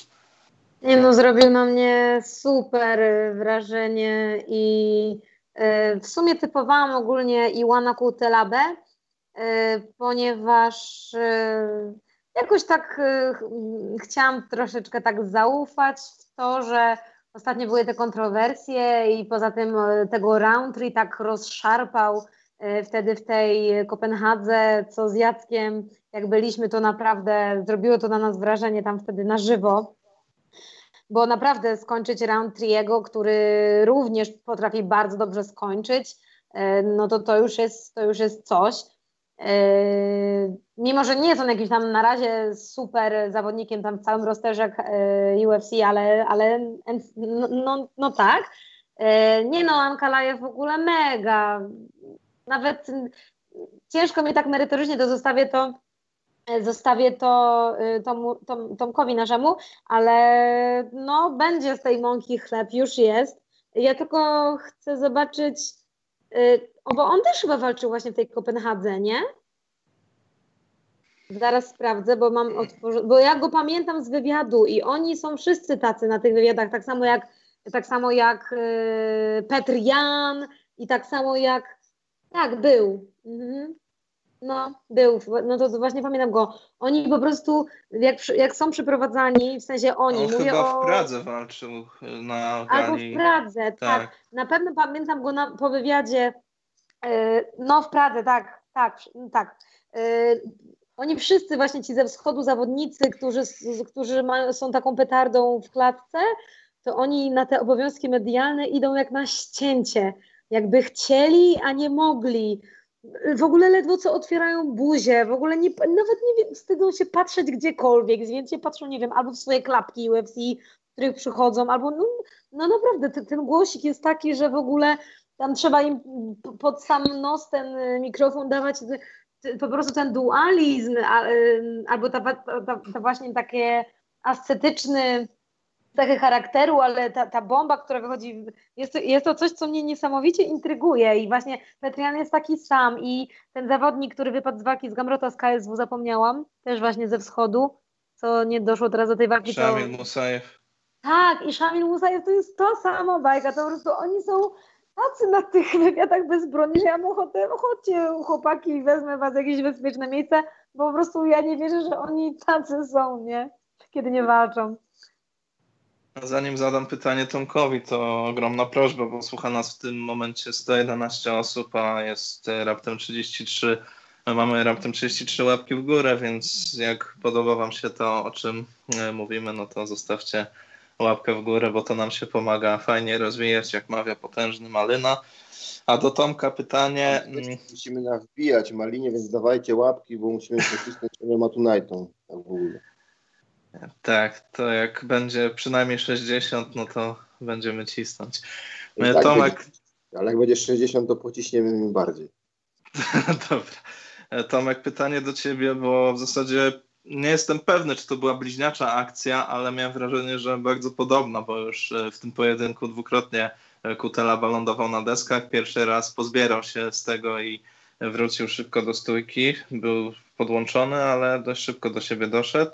Natomiast już po tym drugim ciosie, który posłał go na deski, nie był w stanie się z tego e, wykaraskać, no i finalnie skończył ubity, ale jak porównasz te dwa knockdowny, w sensie ten pierwszy chyba też był lewą ręką, też chyba w kontrze, nie jestem w tym momencie pewny, ale tak mi się wydaje i czy, no, jak już widziałeś, że drugi knockdown miał miejsce w tej walce, to czułeś, że to będzie koniec pojedynku w tym momencie? To najpierw Grzesio, ja cię o coś zapytam, bo mnie coś zdziwiło, co powiedziałeś na początku. Ja jedną rzecz inaczej oceniłem niż ty, bo ty powiedziałeś, że tam znalazł miejsce dla młotów, którymi skończył walkę. Według ciebie on skończył walkę młotami? No, czasami, czasami z góry. Ale nie młotami. No nie, no co takie...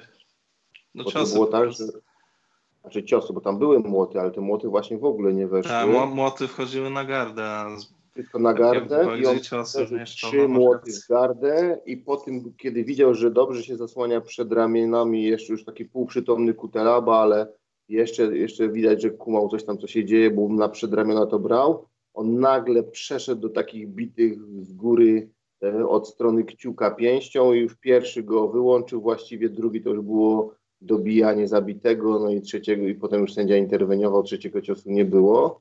Także to tak jeszcze świadczy, że tak mam szacunek dla Kutelawy, bo już tak widać było, leży podłączony, nieprzytomny, a jeszcze ta jego obrona to była, no, była paliatywna, ale jeszcze świadoma. On jeszcze brał to na przedramiona, ale on to tak naprawdę zmieścił mu później tą pięść on tą pięść jeszcze ustawił tak bokiem, tak waląc y, kciukiem do dołu, tak żeby to się zmieściło idealnie pomiędzy tymi przedramionami, które były dosyć ciasno trzymane. Także to Ankalajek zrobił po mistrzowsku. I teraz tak, no ty mnie pytasz Grzesio, czy y, ja wiedziałem po drugim ciosie, że to koniec, po, po drugim knockdownie. To ja już wiedziałem po pierwszym knockdownie, że to koniec i teraz, e, ale musiałem zobaczyć walkę jeszcze raz. E, a dlaczego? Bo obejrzałem tą walkę, no w imponującym stylu, tak jak powiedzieliście, wygrał e, Ankalajew, no ale teraz ja, jak obejrzałem ją pierwszy raz, to nie byłem w stanie powiedzieć, co źle zrobił Kutelaba. Jak oglądałem, robił wszystko dobrze. Robił presję, szedł do przodu. No, Ankalajew to jest Mańku. Wiadomo, że Mańkuta trzeba spychać, nie można dawać mu pola. Nie wchodził na jego silniejszą rękę. Cały czas atakował od strony, od jego prawej no, no, bił, atakował, e, jego ciosy szły albo w gardę, albo w powietrze. Czy jesteście w stanie powiedzieć, co zrobił źle Kutelaba? Bo ja przyznam, za pierwszym razem jak oglądałem, to ja musiałem pójść to drugi raz, bo oglądam, oglądam, dostał chłop najpierw knockdowna, potem KO, wszystkie jego ciosy szły w gardę lub w powietrze, a robił wszystko zgodnie ze sztuką. Tam nie było żadnego błędu, jak to wygląda za pierwszym razem. Wyczailiście, co zrobił źle? Ja bym, musiała, ja bym musiała jeszcze raz obejrzeć, ale może to nawet nie w sztuce y, jakiś błąd, tylko nie wiem, może miały złe ścinanie, albo no zawsze wiadomo, że wtedy na tej formie to te ciosy inaczej ważą. Chociaż nie wyglądał na jakiegoś tam przemęczonego, ale musiałabym też obejrzeć jeszcze raz. To nie kwestia fizyczności, bo to bardziej chodzi o to, że on te, te bomby, co dostał, czy go podłączyły, chodzi mi o, o samą taktykę mi chodzi, no bo mm. on zawalczył tak, gdybym ja układał game plan Kutelabie, to ułożyłbym go dokładnie tak, jak to, co on robił. E, Ankalajew to Mańkut, Mańkutowi trzeba narzucać presję, nie można mu dawać atakować, trzeba zmusić go do cofania się, trzeba zachodzić na jego prawą stronę, nie na jego lewą, jednocześnie idąc do przodu, trzeba właśnie dużo rozpoczynać tymi uderzeniami, potem wkładać nogę, trzeba cały czas go spychać na siatkę. No, on to zrobił wszystko idealnie, to co powinien zrobić, a prawie żadnym ciosem nie trafił Ankalajewa, wszystko szło w powietrze, wszystko szło w gardę, a on tego nie robił z miejsca, on to robił cały czas w ruchu. Także no, ja to oglądałem i ja nie wierzyłem, jak tą pierwszą rundę, pierwszy raz zobaczyłem tą walkę. Puściłem sobie, później oglądam, oglądam, no i doszedłem do wniosku, że Kutelaba nie zrobił żadnego błędu, tak mi wyszło, zrobił wszystko to, co powinien. Ja nie wiem, co mógłby zrobić innego, nie będąc zapaśnikiem jakimś takim, który byłby w stanie przenosić to do parteru i wygrać w parterze, ale no, zrobił to, co przy jego warunkach, taki gameplan tak samo bym ja wymyślił. On to zrobił i jedyne wyjaśnienie, jakie mam, to jest po prostu Ankalajew, to jest zawodnik o klasę lepszy, bo zauważcie, jaki on miał celownik, nie? On takie miał czucie dystansu Ankalajew, on już w innych walkach też to pokazywał, ale jeszcze chyba w żadnej, aż tak jak teraz. On przepuszczał wszystkie ciosy albo brał na przedramiona, a jego ciosy były wypuszczane tak idealnie w tempo, w takim momencie, że ten cios, pytałeś o knockdowny Grzesio, najpierw pierwszy knockdown był po lewym krzyżowym, właśnie z kontry, kiedy wyglądało, że to szarżował e, Kutelawa, ale z głową szarżował. To nie było, że leciał głową do przodu i się nadział, tylko po prostu no, szedł tymi ciosami, trzymał szczelną gardę, a on mu zmieścił tego właśnie krzyżowego, e, lewego, no, no tego, że to mańku z krzyżowy jest lewy, no zmieścił mu w tej gardzie, go położyło od razu, ale miał taką czutkę, widział, że ten od razu się zrywa przez obrót taki o 360 stopni, nie poszedł za tym ciosem, tylko spokojnie sobie poczekał, a drugi knockdown to był od prawego sierpowego i lewego krzyżowego. I to też po przepuszczonej, zablokowanej akcji Kutelaby. No to jest po prostu Kutelaba, którego oceniam jako dobrego strikera, mm. był po prostu o klasę gorszym strikerem, a nie prezentował się źle w tej walce. Mm. Chodził tak, jak powinien chodzić, no robił wszystko, nie był wolny, no, no, no, robił wszystko tak, jak powinien, no i przegrał. No po prostu tamten, no to, to jest po prostu różnica klas. To jest tak jak dwóch ciężarowców, dwóch silnych, no ale po prostu jeden jest o klasę silniejszy i podnosi większy ciężar i tamten mm -hmm. nie ma nic do powiedzenia. Tak to właśnie widziałem w tym pojedynku. No i to po prostu no, rewelacyjny celownik Ankalajewa. No nie znam nikogo w tej wadze, kto by miał taki celownik. No na przykład to... Właśnie Zenek Żul fajnie napisał, albo Zul, nie wiem, może sobie dodałam ten tylko znak diakrytyczny. E, Ankalajew jest snajperem, Iwan nie zrobił w sumie nic źle. No to jest no streszczenie twoich tak naprawdę słów teraz, Dokładnie, nie? Zenek, ja dokładnie to samo. Ja pierwszy raz obejrzałem to i mówię, no co tu było nie tak. I oglądam drugi raz i doszedłem do tych samych wniosków co Zenek. On jest taki snajper i to, co mówiłem o tych młotach w parterze, bił te młoty i nagle z tych młotów takiego z góry bitego przeszedł przez bardzo szczelną gardę. To tam była ta garda Przeszył ją. On przeszedł, prześliznął się, naprawdę to jest sztuka takie coś zrobić. To ktoś, kto tam nigdy nie robił ground pound, to nie będzie wiedział, ale jeżeli ktoś się dobrze zasłania, on nagle płynnie przyzwyczaił go do tego, że e, właśnie bije te młoty i po trzecim młocie nagle przez takiego wbitego gwoździa ustawienie tym kciukiem po prostu do dołu, prześliznęło się i ciężkie KO. No po prostu widać, że on bije z luzu, ma parę w tej ręce, ale przede wszystkim ma taki dystans, taką czutkę i w kontrze, i w defensywie, i w kontrach. No po prostu, po prostu to ma. No ma. I to jeszcze zwykle Mańkuci mają mega problem z defensywą. Rzadko który Mańkut jest dobry w defensywie, no a ten jest po prostu mistrzem. I to ja się spodziewam, że on będzie szedł naprawdę wysoko i kiedyś się może z Jankiem spotkać. I na przykład Janek bije bardzo mocno, fajnie, ale na przykład celownik to ma lepszy Kutelaba bezwzględnie od Janka, bo Janek... Ankalajew. E, przepraszam, Ankalajew, oczywiście, no, no, no. tak, tak. E, Kutelaba nie jest złym strikerem, no ale po prostu jest o klasę gorszy od Ankalajewa. Mm. Ankalajew myślę, że on kiedyś dojdzie do tej walki o pasem, tak się zapowiada w tej chwili. Tego parteru też nie ma złego i te zapasy, no to taki zawodnik, który naprawdę daleko zajdzie w mojej opinii. Swoją drogą to jest drugi już na tej karcie przykład tego, że sylwetka nie walczy, bo zarówno Ankalajew na yy, tak, w takiej wizualnej yy, klasyfikacji był taki mniej spektakularny od Iwana, jak i też Rakmanow od Oliweiry. I tam też właśnie ta sylweta, no nie, nie, jakby sylweta nie walczy, nie? Takie dwa przykłady, tak w ramach takiej drugiej ciekawostki kobiecej Wam tutaj podsumowałam. A ja jeszcze pociągnę trochę to, co walki, to sporty walki. Tak jest. Tomek powiedział, bo w zasadzie zastanawiam się, dlaczego dla zawodnika, dla sambisty, który zazwyczaj notował sukcesy w parterze po sprowadzeniach i, i raczej te sprowadzenia mu wychodziły, bo Kalila Rantry, jak już Paula wspomniała, ubił bardzo brutalnie w parterze łokciami. Gadzimurata Antigulowa też sprowadził i, i też skończył walkę dość szybko.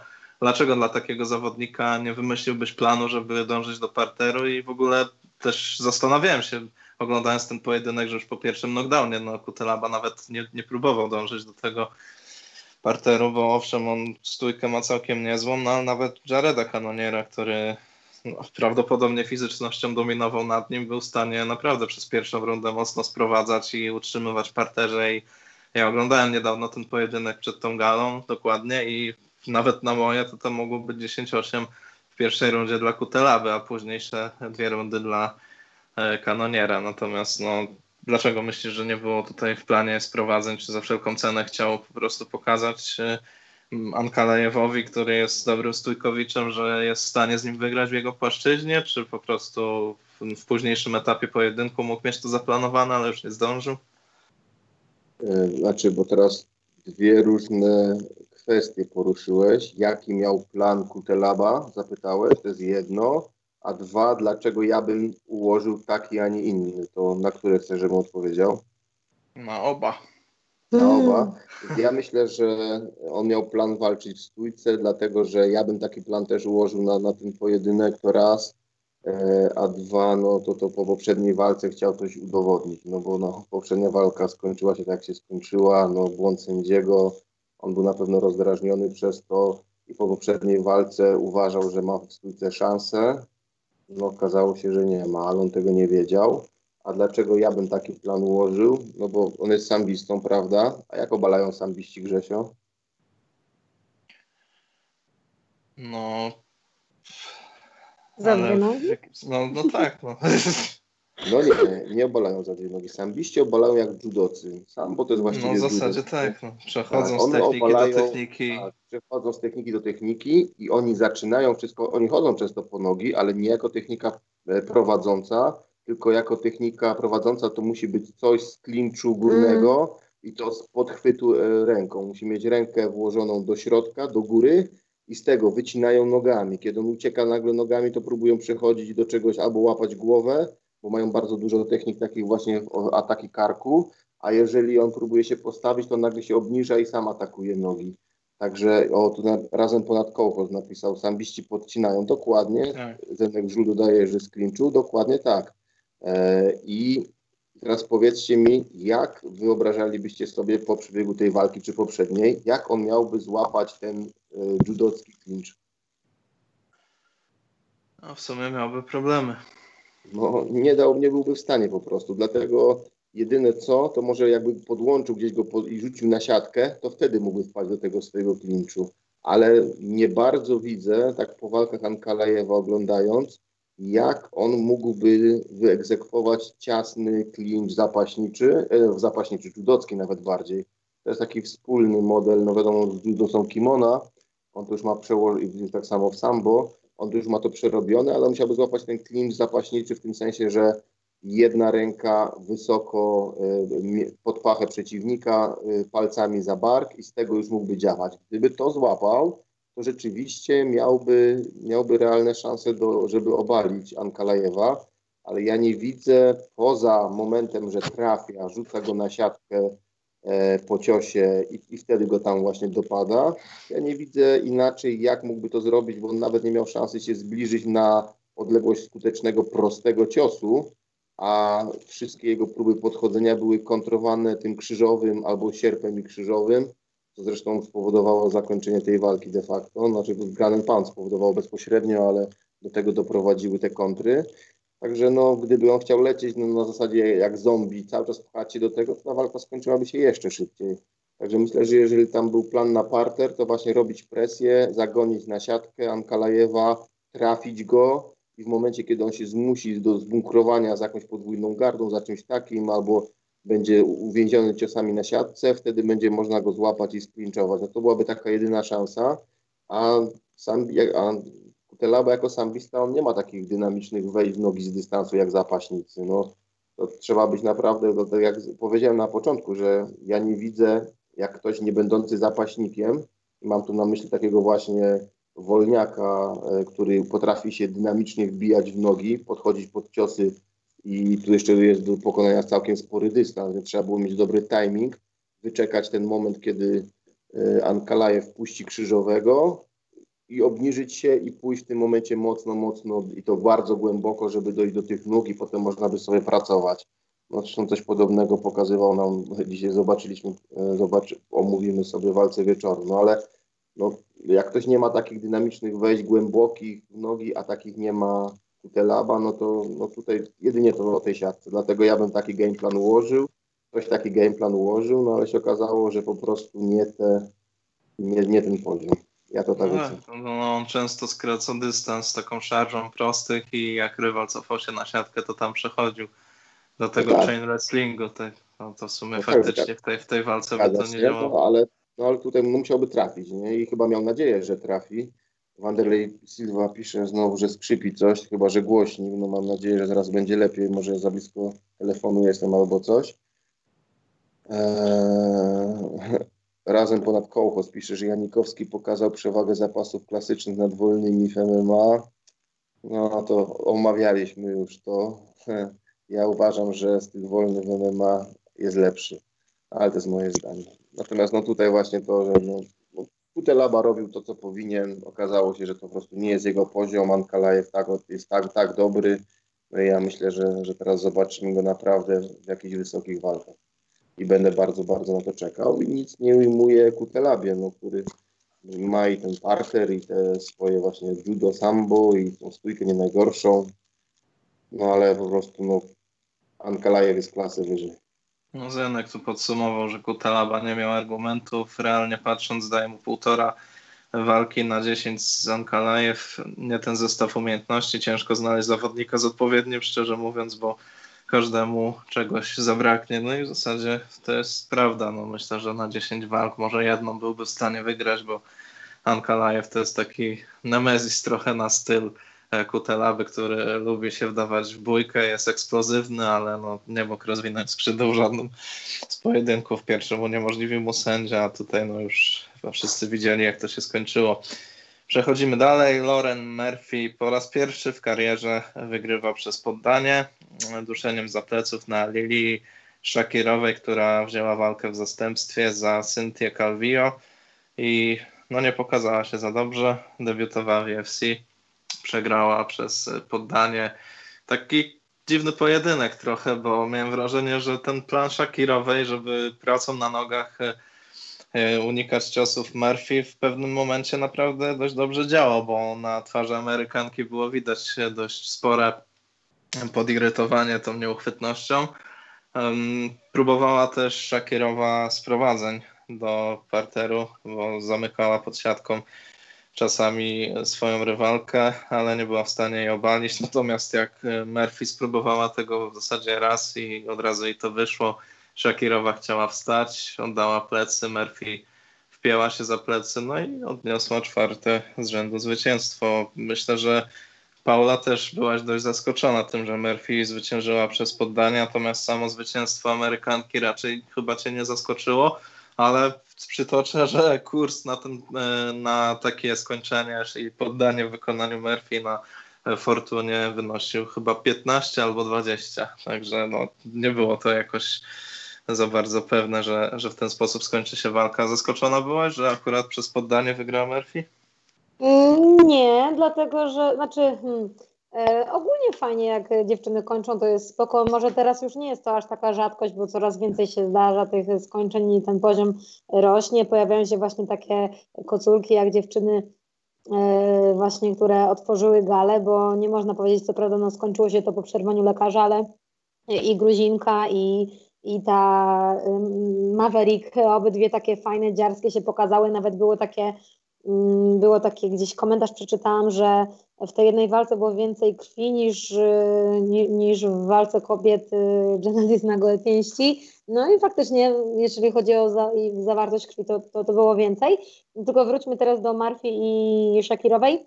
Nie byłam zdziwiona, dlatego że ja wiem, że Marfi fajnie się kula, dobrze się kula, bo pamiętam jak była, e, jak były nagrywki do Tufa, e, właśnie muszej, mm, no to były właśnie jakby przesiewy, tam są zawsze jakieś takie precastingi i tak dalej, no i właśnie były rundy z bazowych MMA, rundy stójkowe, rundy zapaśnicze, rundy jakieś właśnie takie w klinczu i właśnie były BJJ i właśnie był taki świetny pokaz, no bardzo ekwilibrystyczny na, jak na kobiety, Marfi i Roxanne Modaferi. I one we dwie się tam po prostu sweep za sweepem, bardzo fajne robiły tam inicjatywy różnych, różnych skończeń, zapięć, e, więc ja wiedziałam, że ona umie w grappling, tylko pytanie, czy, czemu nie robi tego w walkach częściej?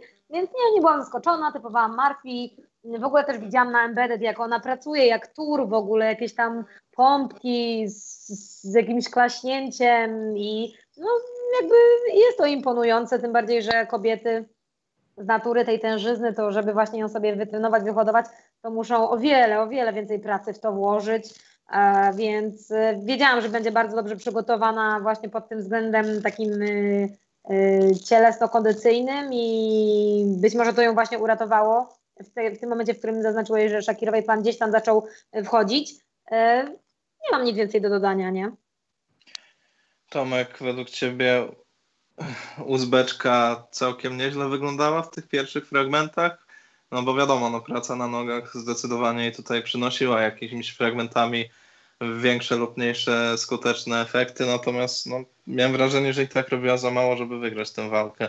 Dobre kopnięcie z luzu, dość szeroki wachlarz tych kopnięć, ale no, to raczej nie wystarczyłoby, żeby wygrać na punkty, bo mimo, że była nieuchwytna, no to moim zdaniem i tak pojedynek cały czas praktycznie układał się pod dyktando Amerykanki.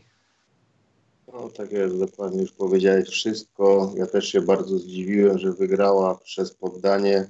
Spodziewałem się bardziej, że na decyzję pójdzie, a tutaj poddanie, no zaskoczyło mnie to i rozczarowała Uzbeczka mnie trochę tutaj w tym pojedynku. Spodziewałem, myślałem, że przegra, ale, ale jakoś tak, no, myślałem, że mimo wszystko będą wytrzyma na pełnym dystansie i, i może spróbuje coś więcej zrobić. Także to taka no, fajny występ Amerykanki, słaby Uzbe, Uzbeczki, jak się tamkolwiek to odmienia.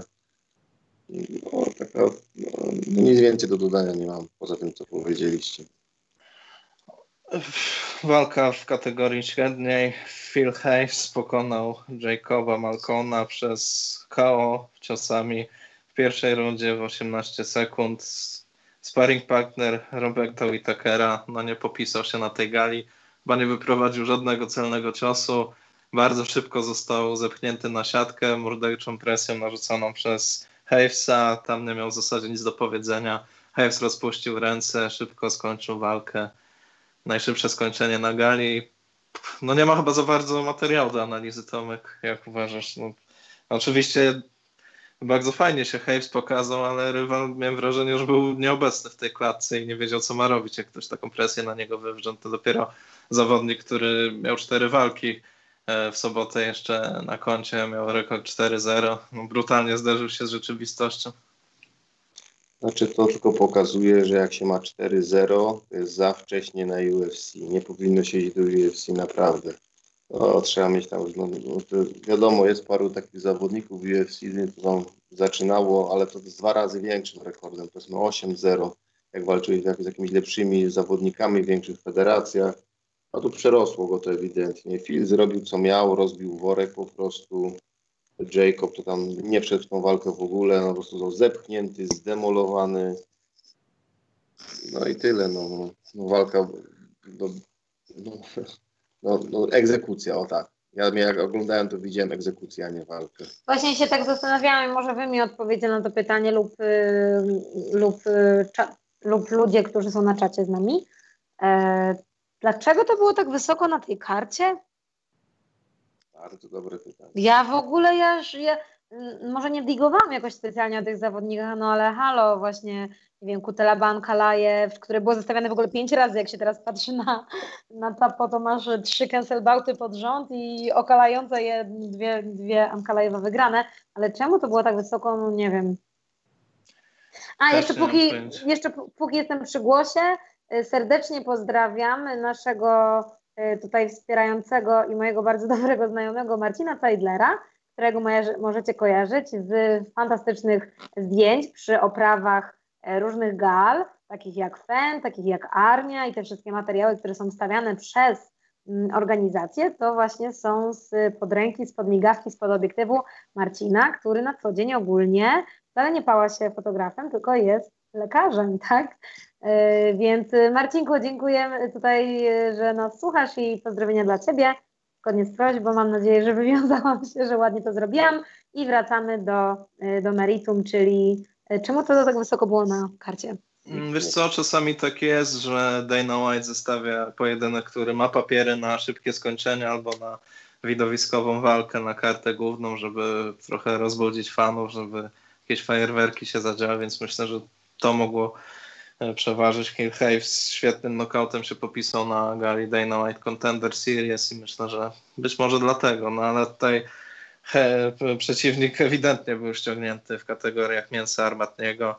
Tak się trochę zastanawiałem, e, czy nie wpłynie to za bardzo na formę, na bardziej psychiczną Roberta Whitakera, który walczył e, też później na tej gali, jak jego sparring partner w tak szybki sposób został zmieciony.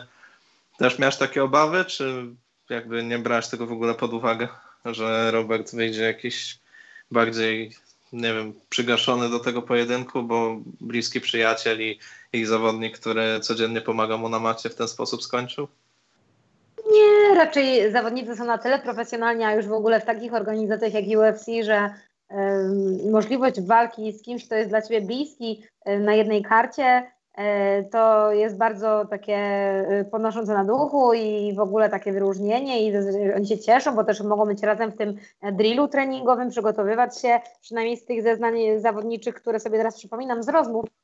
Zazwyczaj właśnie tak wygląda, e, ale jak jest już walka, to oni są w ogóle w innym świecie, tak jeżeli mogę powiedzieć o swojej autopsji, jak już się tych myślę, że spoko, spokojnie ponad znam trzycyfrową liczbę e, tych, tych gal, które obrobiłam na żywo, że tak powiem, to, to jest y, po prostu ten stan, w którym zawodnicy są przed jeszcze swoim pojedynkiem, mimo że na pewno wiedzą, co się dzieje, jeżeli ktoś tam walczył przed, z bliskich i, i to się nie powiodło.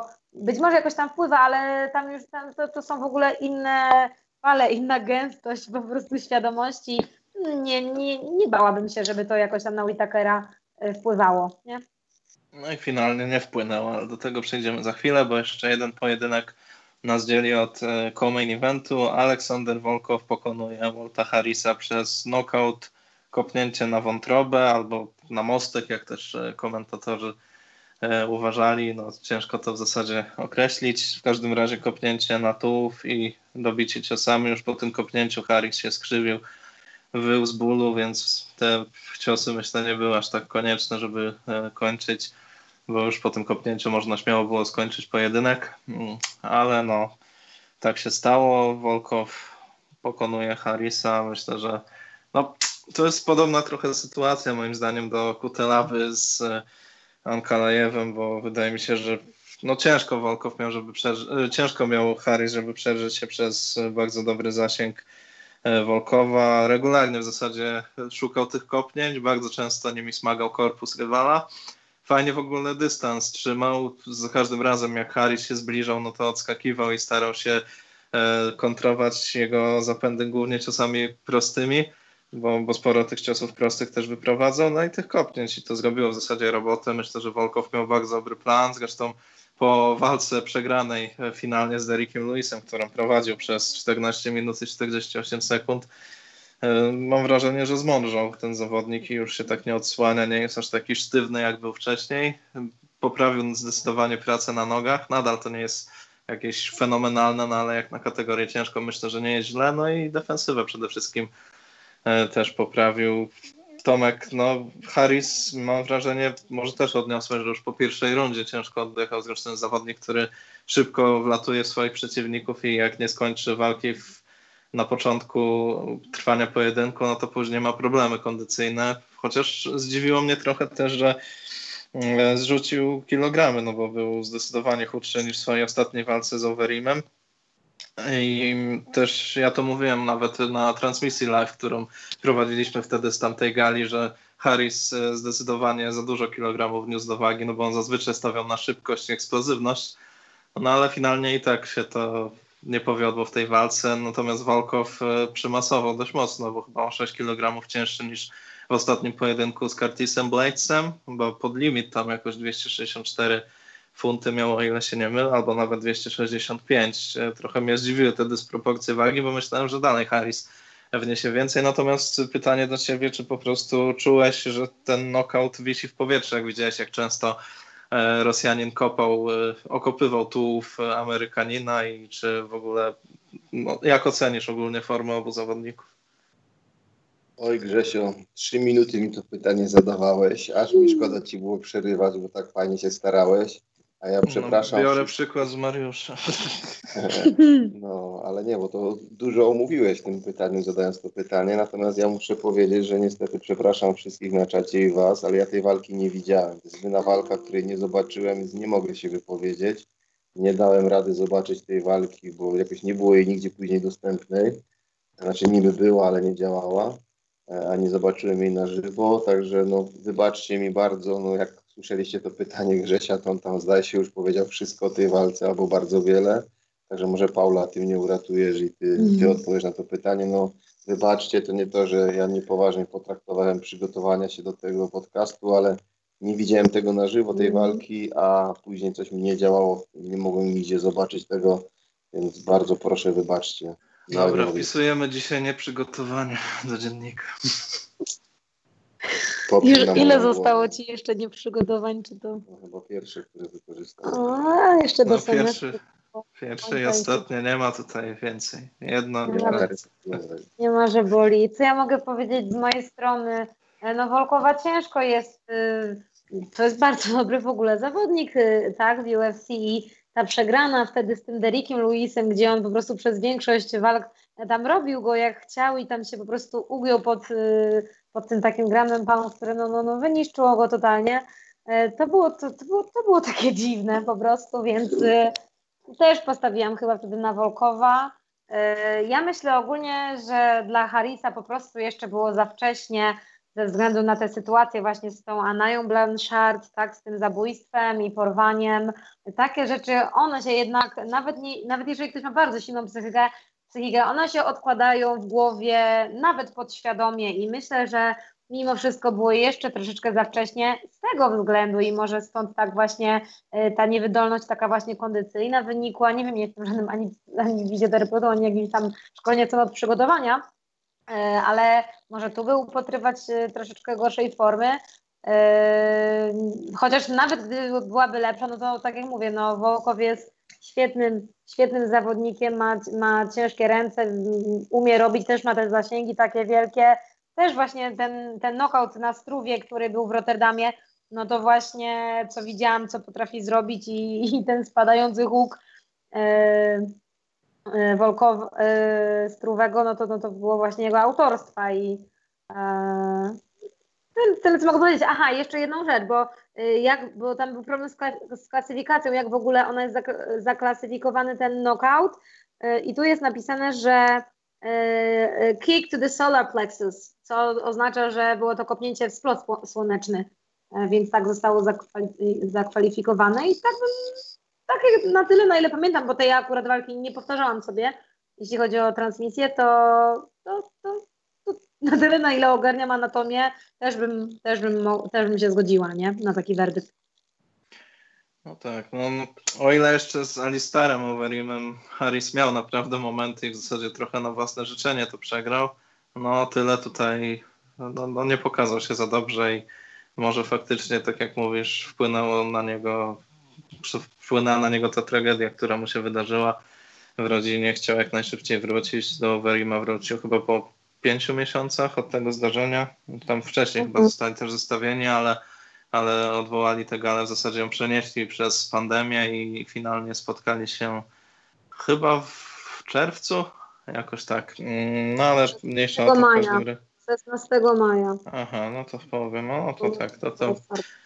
No i myślę, że Harris teraz musi troszeczkę chyba przewartościować swoją karierę. No aktualnie ma ujemny rekord w organizacji FC.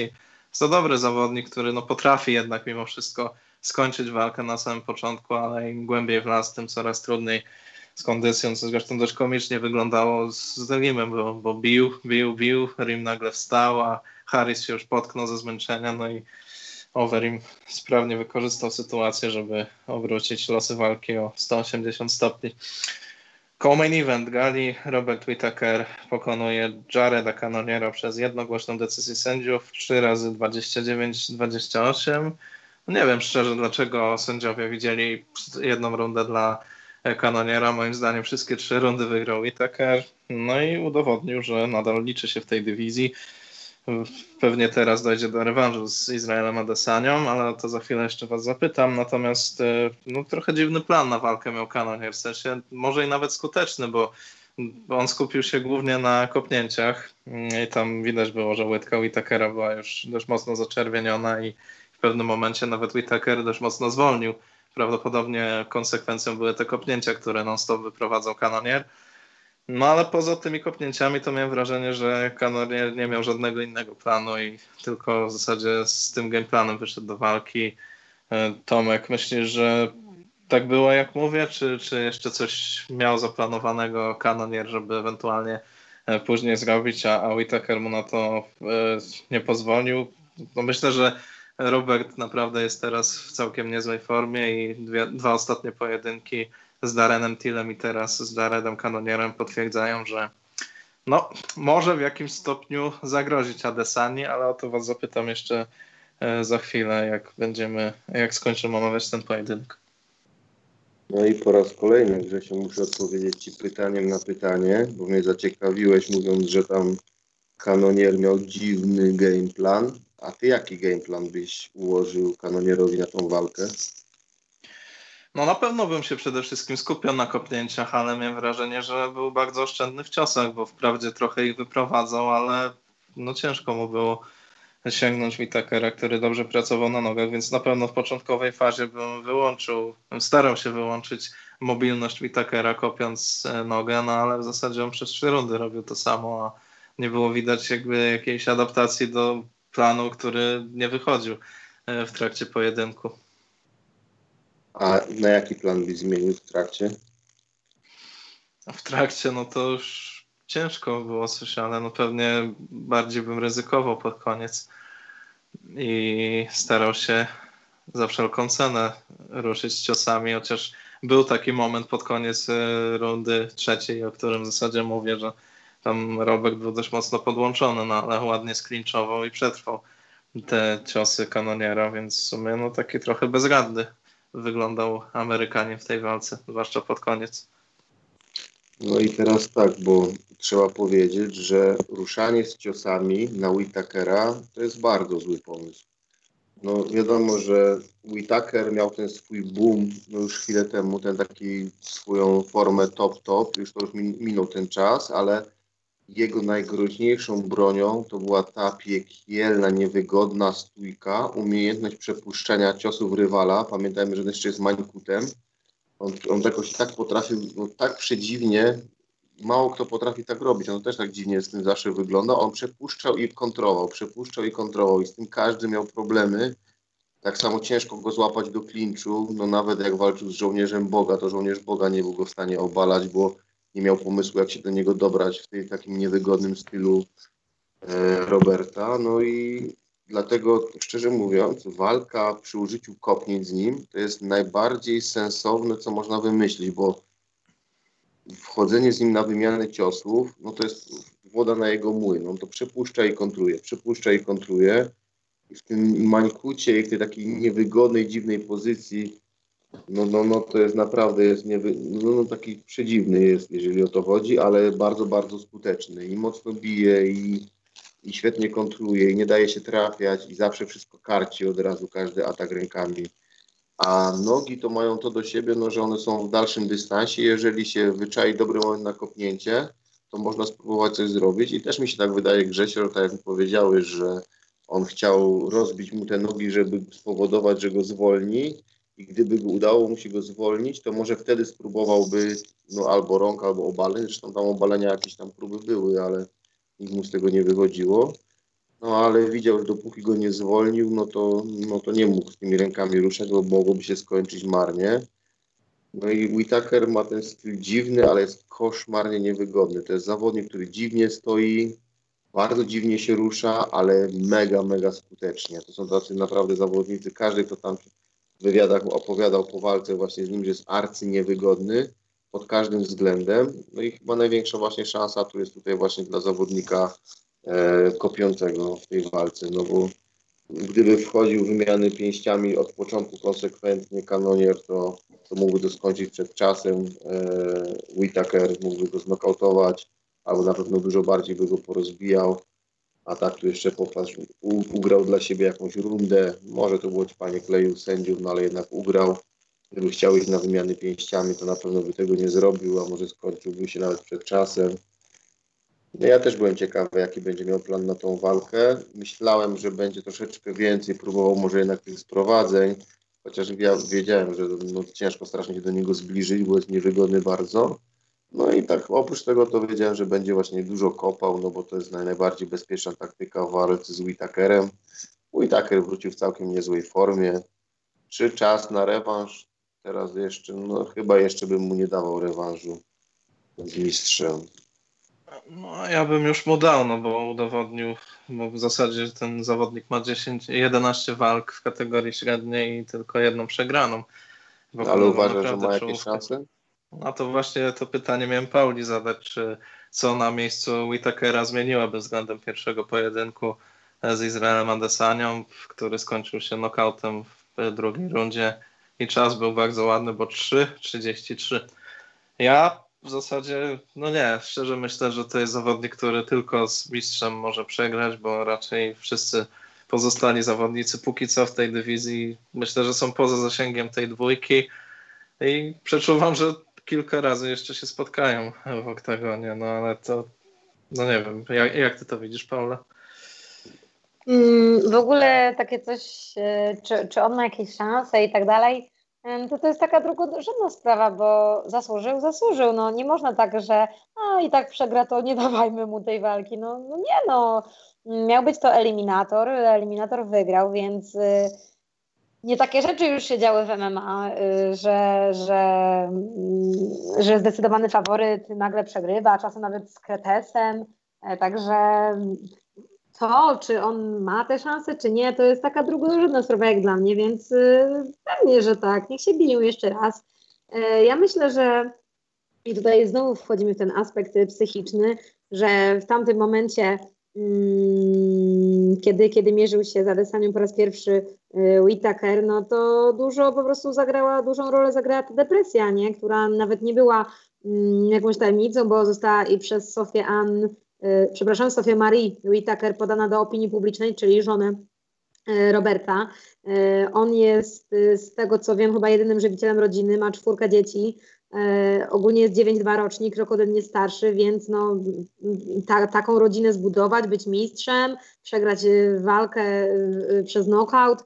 Mm, Śmierć no to, ojca też szybko. No dokładnie, no to, no to, no to, to są takie Mm, to są takie bagaże emocjonalne jeszcze na osobę, która jest zdiagnozowana z jakąś tam jednostką chorobową, e, które mogą być bardzo solidną e, kotwicą, więc e, jeżeli teraz tak fajnie to wyszło i był taki radosny, uśmiechnięty na tym wywiadzie w klatce po walce, Wiadomo, że to są, że to nie są żadne symptomy tego, że depresji nie ma, bo nawet są takie kompilacje mm, ludzi z depresją, jak są tacy uśmiechnięci, w ogóle jakaś tam, nie wiem, Marilyn Monroe, czy właśnie komicy różni, że, że, że też, mm, no wiadomo. E, więc y, kto to tam wie? Ja bym tylko jeszcze chciała powiedzieć, że mm, fajna była ta walka właśnie Romero Whitaker dwójka i to była taka najbliższa walka w Prime Whitakera, że ktoś tam mu faktycznie zagroził, że były te dwa knockdowny takie, że, że te rundy były takie urywane i że tam nawet niektórzy dopatrują się e, wygranej dla, dla Joela. No ja tam widziałem remis w tamtej walce. Mhm. Natomiast... Były równe, to jest prawda. Razem ponad Hołkos się śmieje, że na KSU zdecydowany faworyt Kułak przegrał z Gustafsonem. No to jest historia, pamiętam tą walkę. E, no ale czekaj, bo chciałem coś do czegoś odnieść. Że równe walki Adesanya, Boże, co ja mówię, że równe walki Romero i Tucker tamtego czasu.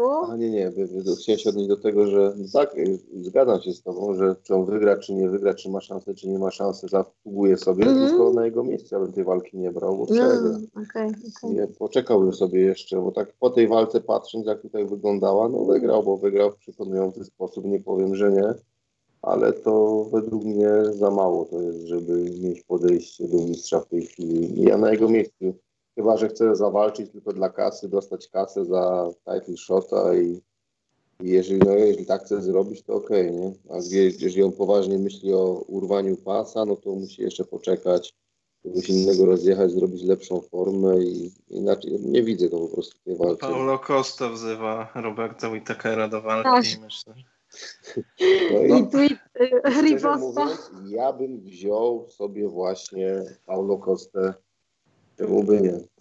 Bo miałbym więcej czasu na przygotowania. No nie wygra teraz Whitakera. Mogę się, za... jeżeli dojdzie do tej walki, to się z każdym założy o gorzką kotosową, że on tej walki nie wygra i to jeszcze pewnie przed czasem Niemczech. Tak, w zasadzie jeszcze jedna tutaj ciekawa rzecz, bo Izrael Adesanya e, mówił, że e, chciałby się zmierzyć z Darenem Tillem którego Robert Whittaker pokonał. Następnie miał ochotę na walkę z Jaredem Kanonierem, którego też pokonał Robert Whittaker, także mocno pokrzyżował e, plany mistrza.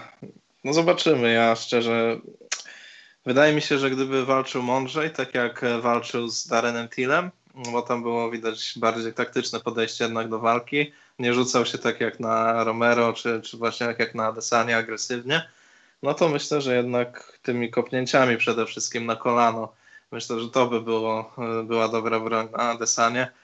Mógłby nawet tam z dwie rundy ugrać, no ale zobaczymy jak to wyjdzie, pewnie do tej walki niedługo dojdzie. No i main event. E, Habib Nurmagomedov pokonuje Justina Gaethje przez techniczne poddanie, duszenie trójkątne nogami w drugiej rundzie po minucie i 34 sekundach. No w zasadzie to nie powinno być techniczne poddanie, bo Gaethje co najmniej 5 razy odklepywał duszenie Habiba, choć sam przyznał po wywiadzie, że no jest takim gangsterem, że on nie klepie duszeń, a chyba sam tego nie wiedział do końca, że odklepał. Sędzia przyznał ewidentnie w tej walce, no, gdyby Bossy to sędziował, a byłem zawiedziony, że nie dostał main eventu, no to na pewno zaoszczędziłby trochę zdrowia Justinowi i przerwałby to w odpowiednim momencie, bo sędzia w zasadzie idealnie praktycznie widział ten moment, jak Justin klepał, a nie przerwał walki, tam bo po pięciu sekundach dopiero finalnie zdecydował się zakończyć pojedynek, jak Gage już odpłynął. No, bardzo emocjonalny występ dla Habiba po walce. Popłakał się ze względu na śmierć ojca, która wydarzyła się na początku lipca. Nic no, na pewno nikogo to nie powinno dziwić, bo był bardzo zżyty z ojcem.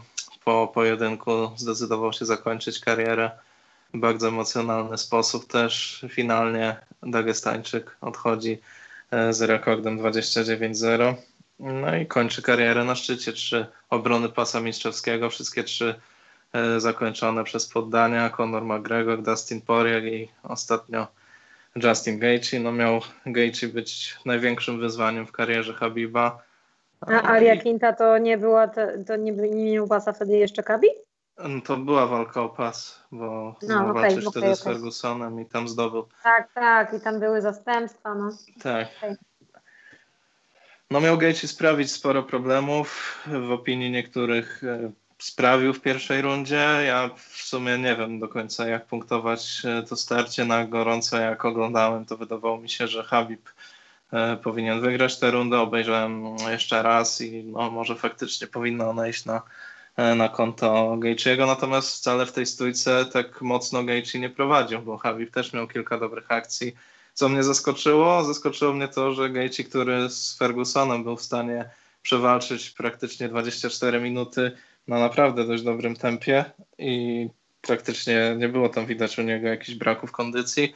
Tutaj już po pierwszej rundzie był mocno spuchnięty i nie wiem, czy to e, klimat Abu Dhabi, bo to w ogóle była jego pierwsza walka poza Ameryką Północną, bo walczył tylko w Kanadzie raz i poza tym wszystkie walki toczył w Stanach Zjednoczonych, no tutaj klimat Abu Dhabi może w jakimś stopniu wpłynął na jego formę, co też Dustin Poirier mówił, ale wtedy były trochę inne warunki, bo hala była nieklimatyzowana i nie było w zasadzie takiego przepływu powietrza jak teraz. No ale byłem zaskoczony taką niemocą e, Gaethje'ego w zasadzie już e, po pierwszej rundzie. Myślałem, że przynajmniej do trzeciej rundy spokojnie ta walka może się układać. Nawet gdzieś delikatnie czułem, że Gaethje może notować jakieś sukcesy. No tutaj no, wyszło jak wyszło. Habib poddaje Gaethje'ego. W zasadzie można by powiedzieć, że w parterze to jest jeden z najbardziej nieporadnych zawodników e, w kategorii lekkiej. No bo wszyscy mówili o jego zapasach, które trenował za dzieciaka, ale ja powtarzałem jak mantrę, że on z tych zapasów nie korzysta i to są tylko domysły, że kiedyś faktycznie był zapaśnikiem, no ale od dłuższego czasu w zasadzie toczył wszystkie boje w stójce. Tomek, czy coś w tej walce Cię zaskoczyło? Wiem, że punktowałeś pierwszą rundę dla e, Justina, mm, ale czy czułeś po prostu po pierwszej rundzie, może jeszcze zanim zobaczyłeś, jak ciężko oddycha e, Gaethje w przerwie między rundami, czy wydawało Ci się, że może w takim tempie, że może z takim planem prowadzić tę walkę do końca, czy czułeś, że, że prędzej czy później Habib sprowadzi i podda e, byłego już tymczasowego mistrza kategorii lekkiej? Znaczy to po pierwszej rundzie to było już jasne, że walka nie wyjdzie poza drugą rundę, że będzie koniec w drugiej rundzie i nawet wygrają gorzką kokosową czekoladę. Bo się założyłem, mówię, no to jest poddanie w drugiej rundzie. Nie zgadzali się ze mną moi współoglądający, założyliśmy się o gorzką kokosową i oczywiście wygrałem. E, a skąd wiedziałem, że nie wyjdzie poza drugą rundę?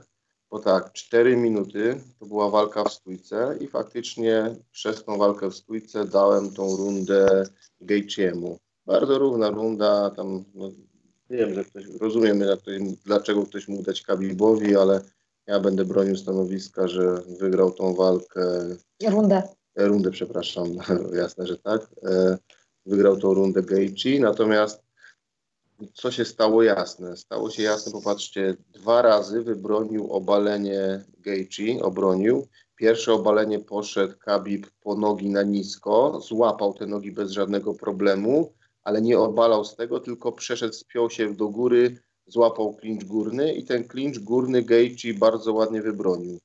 Wyszedł z tego klinczu. Drugi raz Khabib próbował sklinczować do, do górnego klinczu i to również wzorowo wybronił Gaethje a trzeci raz do trzech razy sztuka poszedł na nisko e, pod czasami Gejczyego Kabib i obalił go jak dziecko. Po prostu to weszło w masło bez najmniejszego oporu.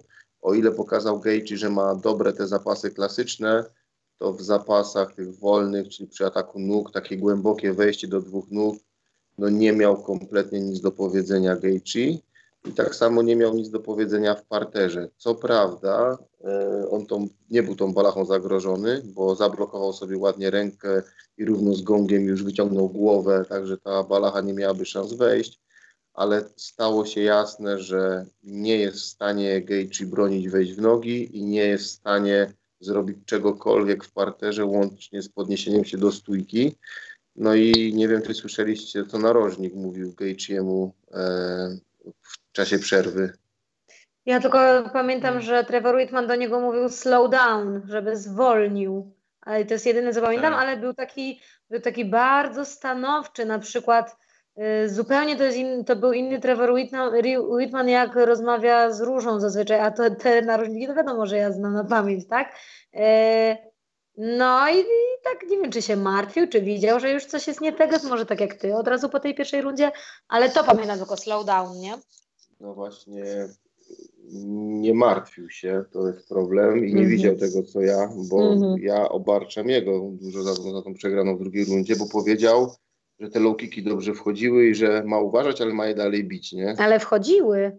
No tak, ale nie można bić low kicków, jeżeli walczymy cały czas na wstecznym i wiemy, że przeciwnik jest w stanie nas obalać wejściem w nogi mm. i że jest lepszy w parterze jeżeli ja walczę z tobą, ja kopię low kick jestem na wstecznym, low kicki się kopie jak jestem, ty jesteś na wstecznym. Ja ruszam z ciosami, ty y, idziesz do tyłu, robisz dystans i ja w tym momencie, żeby nie lecieć za tobą niepotrzebnie, kopię okrężne kopnięcia. Wszystkie okrężne kopnięcia nie wolno kopać ze wstecznego. Oczywiście są jakieś wyjątki typu Spider albo coś takiego, którzy kopią z każdej możliwej pozycji, ale to są naprawdę wyjątki, na palcach jednej ręki policzysz.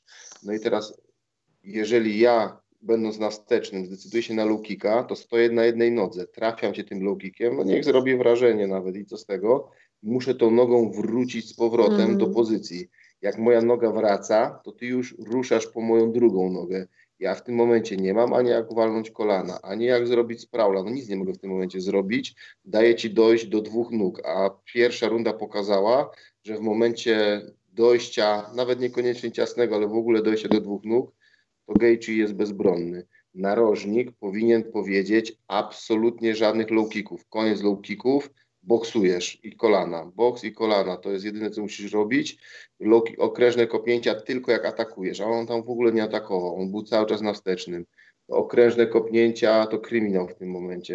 Jak, jak, no to jest niekompetentny narożnik w mojej. Znaczy, ja wiem, że to jest bardzo dobry trener, no ale tu się zachował po prostu. No to było niekompetentne zachowanie, no bo trzeba było tej walki chyba nie widzieć, żeby taką poradę dać. No najgłupsza rada, ja dzięki temu wygrałem czekoladę, a Gaethje dzięki temu przegrał walkę, bo Khabib zrobił dokładnie to, że poszedł po, po, po low kicku, obalił jak dziecko, no bo i to nawet nie, nie wina tych słabych zapasów Gaethje'ego, bo to, no nie wiem kto by, nawet GSP by chyba tego nie obronił, byłby w sztosie, jeżeli na wstecznym kopnąłby Loa, stałby na jednej nodze, próbowałby cofnąć tą nogę i zapłaśnik tej klasy by mu poszedł, to nawet GSP zostałby obalony.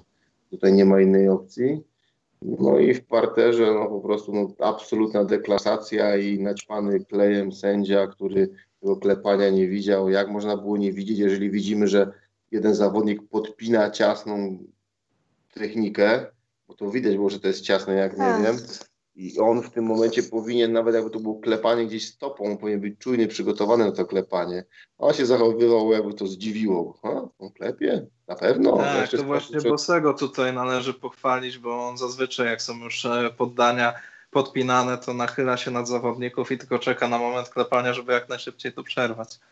Nie no, Bossy jest w ogóle taki yy, dobry już w tym, że on jak już, yy, no w ogóle on trenuje aktywnie i był tym mistrzem Polski w tym BJJ, więc liznął tematu, wie jak to jest.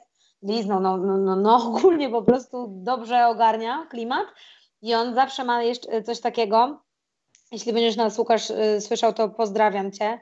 Się dawno nie widzieliśmy, szkoda. Yy, aha, że on robi coś takiego, że jak już jest technika, on, on, po prostu już bardzo dobrze i to jest chyba wyćwiczone, myślę, że to już warsztat robi robotę i liczba właśnie sędziowania, on dobrze wie, z której mańki się ustawić. On po prostu wie, z której mańki się ustawić, żeby widzieć to, to że się nachyla, to okej, okay, możesz się nachylić, ale ze swojej strony i on w zależności od tego, jaka to jest dźwignia, jakie to jest duszenie, jaka to jest technika, wie, z której mańki podejść i to naprawdę jest, to naprawdę zasługuje na e, props. Tylko, że ja ci teraz wejdę słowo. Hercog był dobrze ustawiony. On był naćpany klejem, że on tego nie widział. On, on był tak ustawiony. Zobaczcie sobie na powtórkach. On powinien wszystkie trzy klepania widzieć. W trzy miejsca klepał w głowę, później w, w rękę, w tuł. No, sędzia nie miał prawa tego nie widzieć, a on po prostu zawalił muła. A to inna sprawa jest, że się z Tobą zgadzam. Ostatnio był Bosy gościem naszego podcastu. Ja sobie z nim polemizowałem, bo mieliśmy pewną kość niezgody. On tam bardzo się podpierał autorytetem Herbadina. Herbadina, wiem, bo słyszałam ten tak, podcast. Dla mnie Herbadin to jest też następny ćpający klej sędzia. Co z tego, że bardzo doświadczony, może wiedzę ma olbrzymią, ale nie potrafi Już jej... daleko po prime. Już daleko po prime. Kiedyś mm. był dobry, ja nie mówię, że lata temu, ale teraz on, on naprawdę nie potrafi, może ma wiedzę, ale nie potrafi z niej zrobić użytku w oktagonie. Ja uważam, że z całym, no, z całą odpowiedzialnością w UFC najlepszym sędzią jest Bossy, no taka jest prawda i ja nie obrażam tutaj innych sędziów, ale takich wpadek, jak tutaj teraz widzieliśmy, oni naprawdę ćpają klej na potęgę. To już powtarzam do znudzenia, ale, ale tak po prostu jest i to tak samo no, i to i punktowi i klatkowi, no po prostu to jest dramat. Poziom sędziowania. No, mam jeszcze jednego sędziego, którego naprawdę bardzo cenię i według mnie numer jeden na świecie albo numer dwa, no zależy jak to uważa Mike Beltran, ten sędzia z wąsami takimi długimi. Wąsami. A, no, no. Bardzo dobry sędzia i żałuję, że sędziuje głównie na Bellatorze, na UFC się bardzo rzadko pojawia, a to jest naprawdę bardzo dobry sędzia, fenomenalny sędzia, przerywa w odpowiednich momentach. Nie przypominam sobie żadnego błędu popełnionego przez tego sędziego. Może wy coś, może wam coś przychodzi do głowy, ale ja... Dobry sędzia, tak samo McCarthy, Big John McCarthy, to tak. też jest dobry sędzia. Wiadomo, znajdziesz mu parę pomyłek, no ale on tak długo sędziuje, że to po prostu no, niemożliwe, żeby nie było. Natomiast w każdym razie, no, mm. w UFC, no, Wąsacza to ja liczę jako sędziego Bellatora, chociaż w UFC czasami się pojawia, no ale no dla mnie, no dobra, Bosy i Wąsacz, no to, to taka czołówka we dwóch, a potem długo, długo nic, tak, potem dalej jeszcze chwilę nic, a potem dopiero następni sędziowie. Właśnie, dodatkowo tak. tutaj reklamuje Mario Yamasakiego.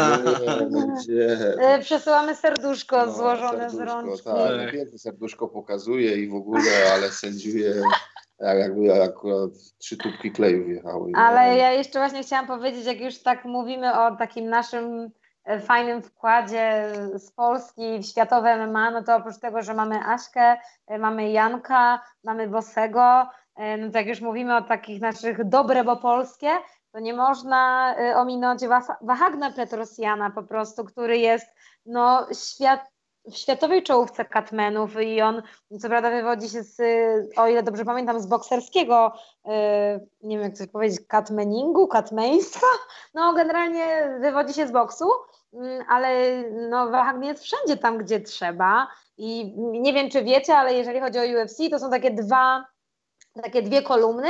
I pierwsza to są obie Ameryki, a druga kolumna to jest y, Europa plus Azja, nie? I teraz y, chyba Australia też pod to y, jeszcze podbija.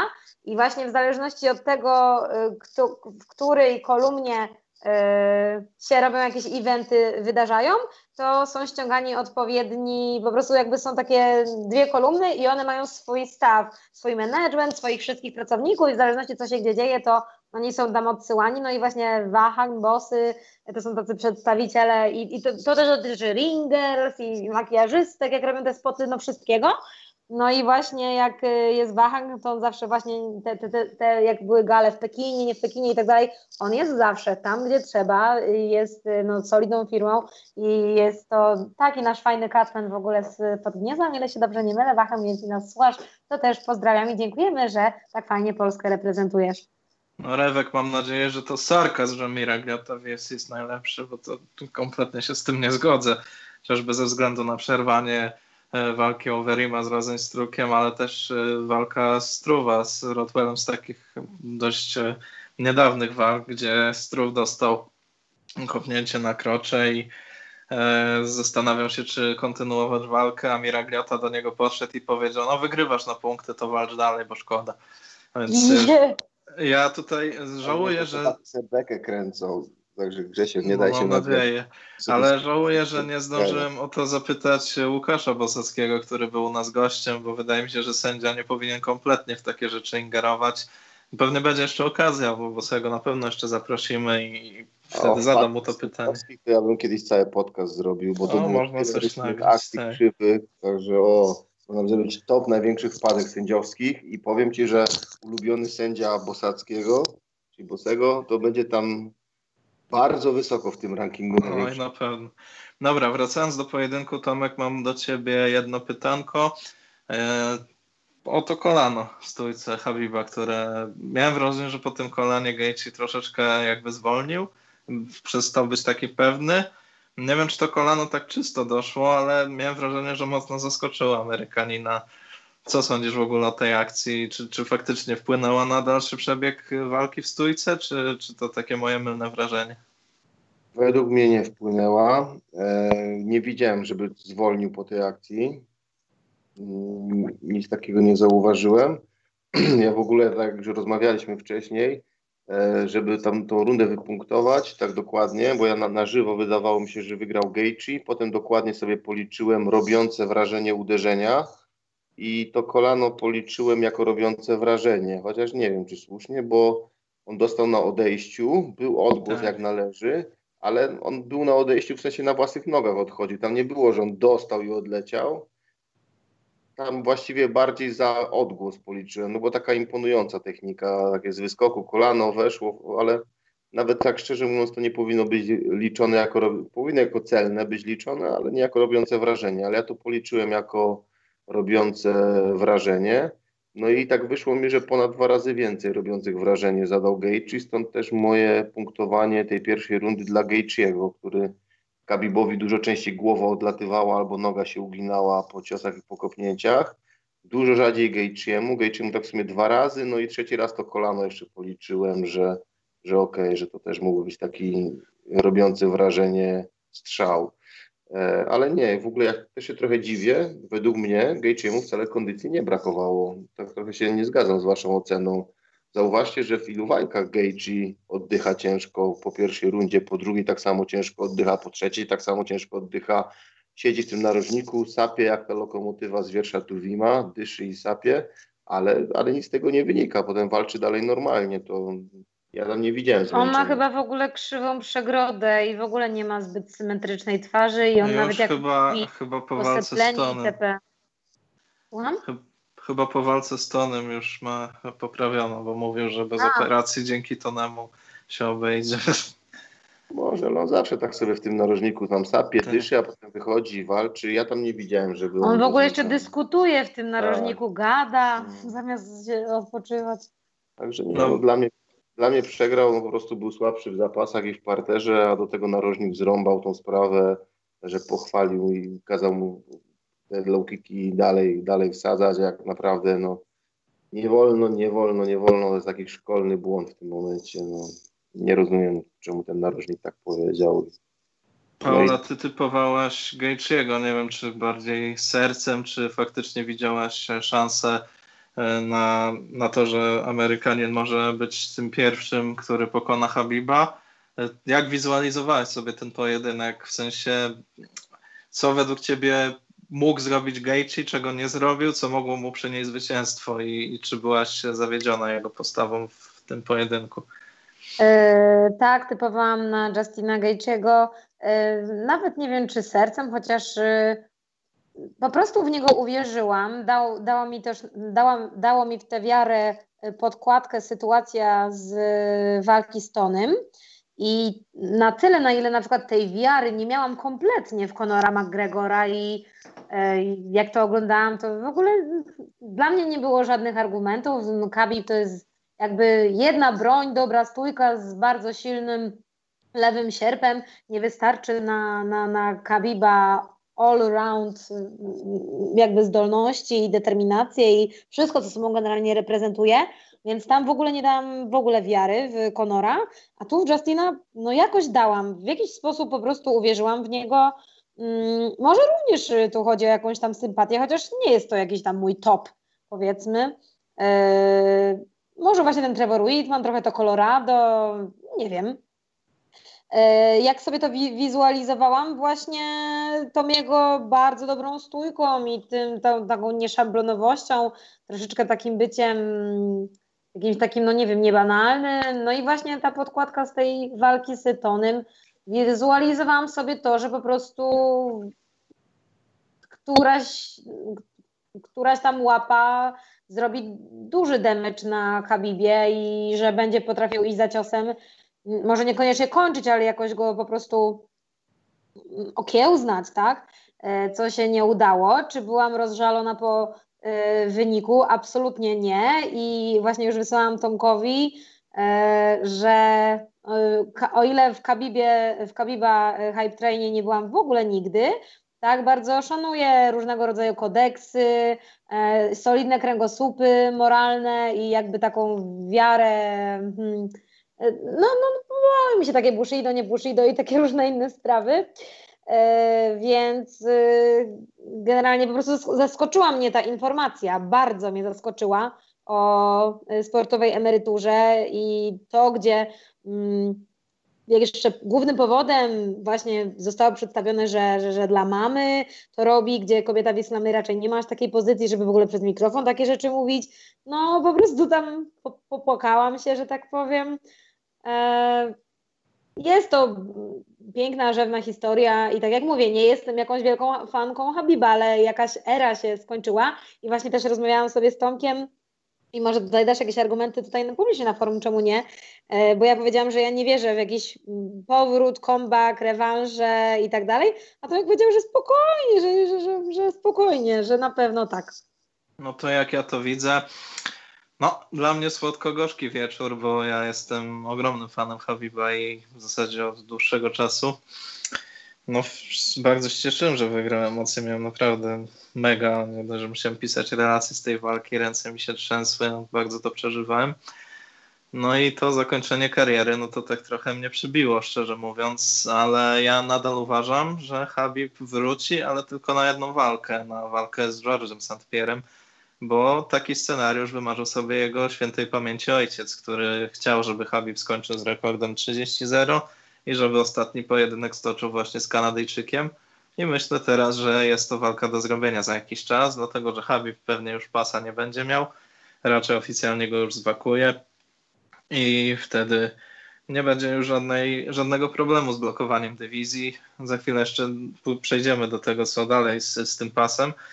E, nie będzie blokowania dywizji. Myślę, że wtedy taka walka może się odbyć w jakiejkolwiek wadze. Mogą sobie wymyślić nawet catchweight, nie wiem, 165 e, funtów i wtedy dla obu zawodników będzie to pewnie do przyjęcia. Ja tylko taki scenariusz widzę. Szczerze, na miejscu Habiba, no tam poza Tonem, który aktualnie jest po przegranej, ale moim zdaniem tymi wszystkimi osiągnięciami, które miał, zasłużył nawet, żeby po przegranej walczyć o pas, bo Romero czy Aldo dostali takie szanse, więc według mnie nie byłoby żadnego skandalu, gdyby tak była. To była bardzo wyczekiwana walka przez wielu. I nawet gdyby, to poza tonem już tak naprawdę nie ma za bardzo przeciwnika. Jest jeszcze oczywiście Charles Oliveira, którego też bardzo lubię i jak Habib podszedł, no to to jest mój zawodnik numer jeden w tej dywizji. Ale no jeszcze myślę, że jednego zwycięstwa przynajmniej mu brakuje do tej walki o pas. Aktualnie ma serię siedmiu zwycięstw i wszystkie przez skończenia. Tomek, e, twoja optykę, twoją optykę już znamy na powrót Habiba, ale no według ciebie jest sens dla niego, żeby wracać na walkę z kimś, e, z którymś zawodnikiem z tego e, tak zwanego trójkącika Gaethje, Poirier, McGregor, skoro już ich pokonał? No myślę, że moim zdaniem nie, ale oddaję tobie głos, jak ty to widzisz. Ja to widzę tak, wróci na pewno, nie ma innej opcji. Jak ktoś nie wierzy w powrót Kabiba, to niech się zastanowi, co on ma teraz zrobić. Młody chłop, bardzo bogaty, do końca życia on nie musi pracować. Jak będzie miał dzieci, to one też będą ustawione, cała jego rodzina i wszystko. I teraz tacy ludzie, on jest przyzwyczajony, ciężko pracuje całe życie, trenując, nie ma żadnego takiego wykształcenia, że nagle sobie, nie wiem, inżynierem zostanie, będzie projektował domy albo cokolwiek, no, no to, to nie, bo on całe życie trenował ciężko. I teraz może albo założyć rodzinę, pewnie to zrobi, do, żona, dzieci, ale przecież on A nie żona to już ma. No to tam dzieci teraz w takim razie, nawet nie wiedziałem, że ma żonę, no to ma żonę, postarają się pewnie o dzieci, przyjdzie na to czas. No i co? Będzie siedział cały dzień od, zmierzchu, od świtu do zmierzchu, chciałem powiedzieć od zmierzchu do świtu, a to ja tak żyję. On pewnie na odwrót normalnie. Mhm. E, I będzie siedział sobie i, i, bawił te dzieci, szlak go trafi, będzie musiał zacząć coś robić. Może jakieś interesy zacznie otwierać ewentualnie, ale też wątpię. A jak nie, no to zostanie patusem, zejdzie na patologię, zacznie się chlanić, panie, no nie wiem, bo człowiek musi coś w życiu robić. Jak się czegoś nie robi, to się zaczyna regres i to jest bardzo szybki regres dopóki człowiek ciężko nad czymś pracuje, to nie musi być fizyczna praca, To nie muszą być treningi, to mogą być różne rzeczy, ale trzeba mieć jakiś cel, do czegoś dążyć, bo inaczej, jeżeli człowiek tego nie ma, to się momentalnie stacza. A on jest chłopem, który wydaje mi się się nie stoczy i będzie chciał sobie, no, będzie trenował dalej, bo całe życie trenował dalej, a jak będzie trenował dalej, będzie widział, co tam się dzieje, odejdzie sobie z tego UFC a, i tam się zacznie. Nie, to ja, to ja będę teraz najlepszy. Będą sobie cisnęli, będzie każdy następny pojawił się jakiś młody, zdolny, jestem lepszy od Kabiba, ja bym pokonał Kabiba. On to będzie obserwował, zobaczycie, będzie chciał zaraz wrócić. Wróci na walkę najpierw z GSP powie, o tak tylko sobie na wyjątek, Potem na przykład, nie wiem, Rudy, czyli McGregor, zacznie tam za bardzo gwiazdożyć, kogoś tam pokona, zacznie mu cisnąć, może jeszcze obrażać, no może już nie będzie drugi raz obrażał ojca, ale, ale no nie, no, no wróci, zobaczycie. Wróci to jeszcze nie raz, żaden, żaden, no na pewno. Więc o to się nie bójcie. No w tej chwili walka z kimkolwiek z tego trójkąta Grzesio nie ma sensu w mojej opinii, ale co będzie za pół roku albo za rok, to już może być różnie, bo nagle możesz okazać, dajmy na to Rudy, wyczyści ten trójkąt, wygra z obydwoma i zacznie się znowu napinać, srożyć, sadzić i kombinować. Może tak się zdarzyć. No i w tym momencie dużo się może zdarzyć. Nie wiemy, co się zdarzy. Może pojawią się nowi zawodnicy, może w tym trójkącie coś się wyklaruje. No na pewno zobaczycie, że on wróci, a z kim też tak obstawiam, że na pierwszą walkę to już GSP, a potem się zobaczy. E, no e, razem ponad kołchos, tylko chcę odpowiedzieć, że to zdjęcie, które właśnie rzekomo jest e, Habiba z jego żoną ze ślubu, to, to nie jest jego żona i to nie jest zdjęcie ślubne, to jest jakaś modelka, chociaż nie wiem, czy w ogóle taka kategoria istnieje właśnie w tamtych sferach, ale to tak czytałam, że to nie jest jego żona i że to w ogóle nie jest zdjęcie ślubne, że to jest jakaś modelka, koleżanka, nie wiem, rodu, coś w tym stylu, ale nie żona i że to nie jest ślub, że, nie, że to nie są okoliczności ślubne, ale ma żonę, nie? Tak tylko czytałam. I pytanie do ciebie, Paula, jakbyś teraz e, zaplanowała rozgrywkę mistrzowską w butach Shona Shelby'ego, czy według ciebie walka, która no chyba jest już e, zaplanowana, chociaż jeszcze nie została oficjalnie ogłoszona ani podpisana, pomiędzy rewanżowe starcie pomiędzy Dustinem Poirierem a Conorem McGregorem, czy na szali tego pojedynku powinien znaleźć się regularny pas mistrzowski kategorii lekkiej, czy rozegrałbyś to jakoś inaczej, no bo wiemy też, że eliminatorem, chociaż dla mnie kompletnie bezsensownym, jest y, gdzieś z drugiej strony Tony Ferguson z Michaelem Chandlerem, który ostatnio e, podpisał kontrakt z organizacją UFC przechodząc z Bellatora. Jak byś to widziała teraz? E, widziałam jakieś propozycje, tylko teraz nie wiem, czy to było u nas na naszym czacie redakcyjnym, czy na jakichś tam innych stronach, e, właśnie takiego mini turnieju wagi lekkiej, właśnie te nazwiska, które się tam mm, prze, przewalają, żeby, żeby to jakoś ułożyć w jakąś taką mini drabinkę i niech tam się kiełkuje co chce.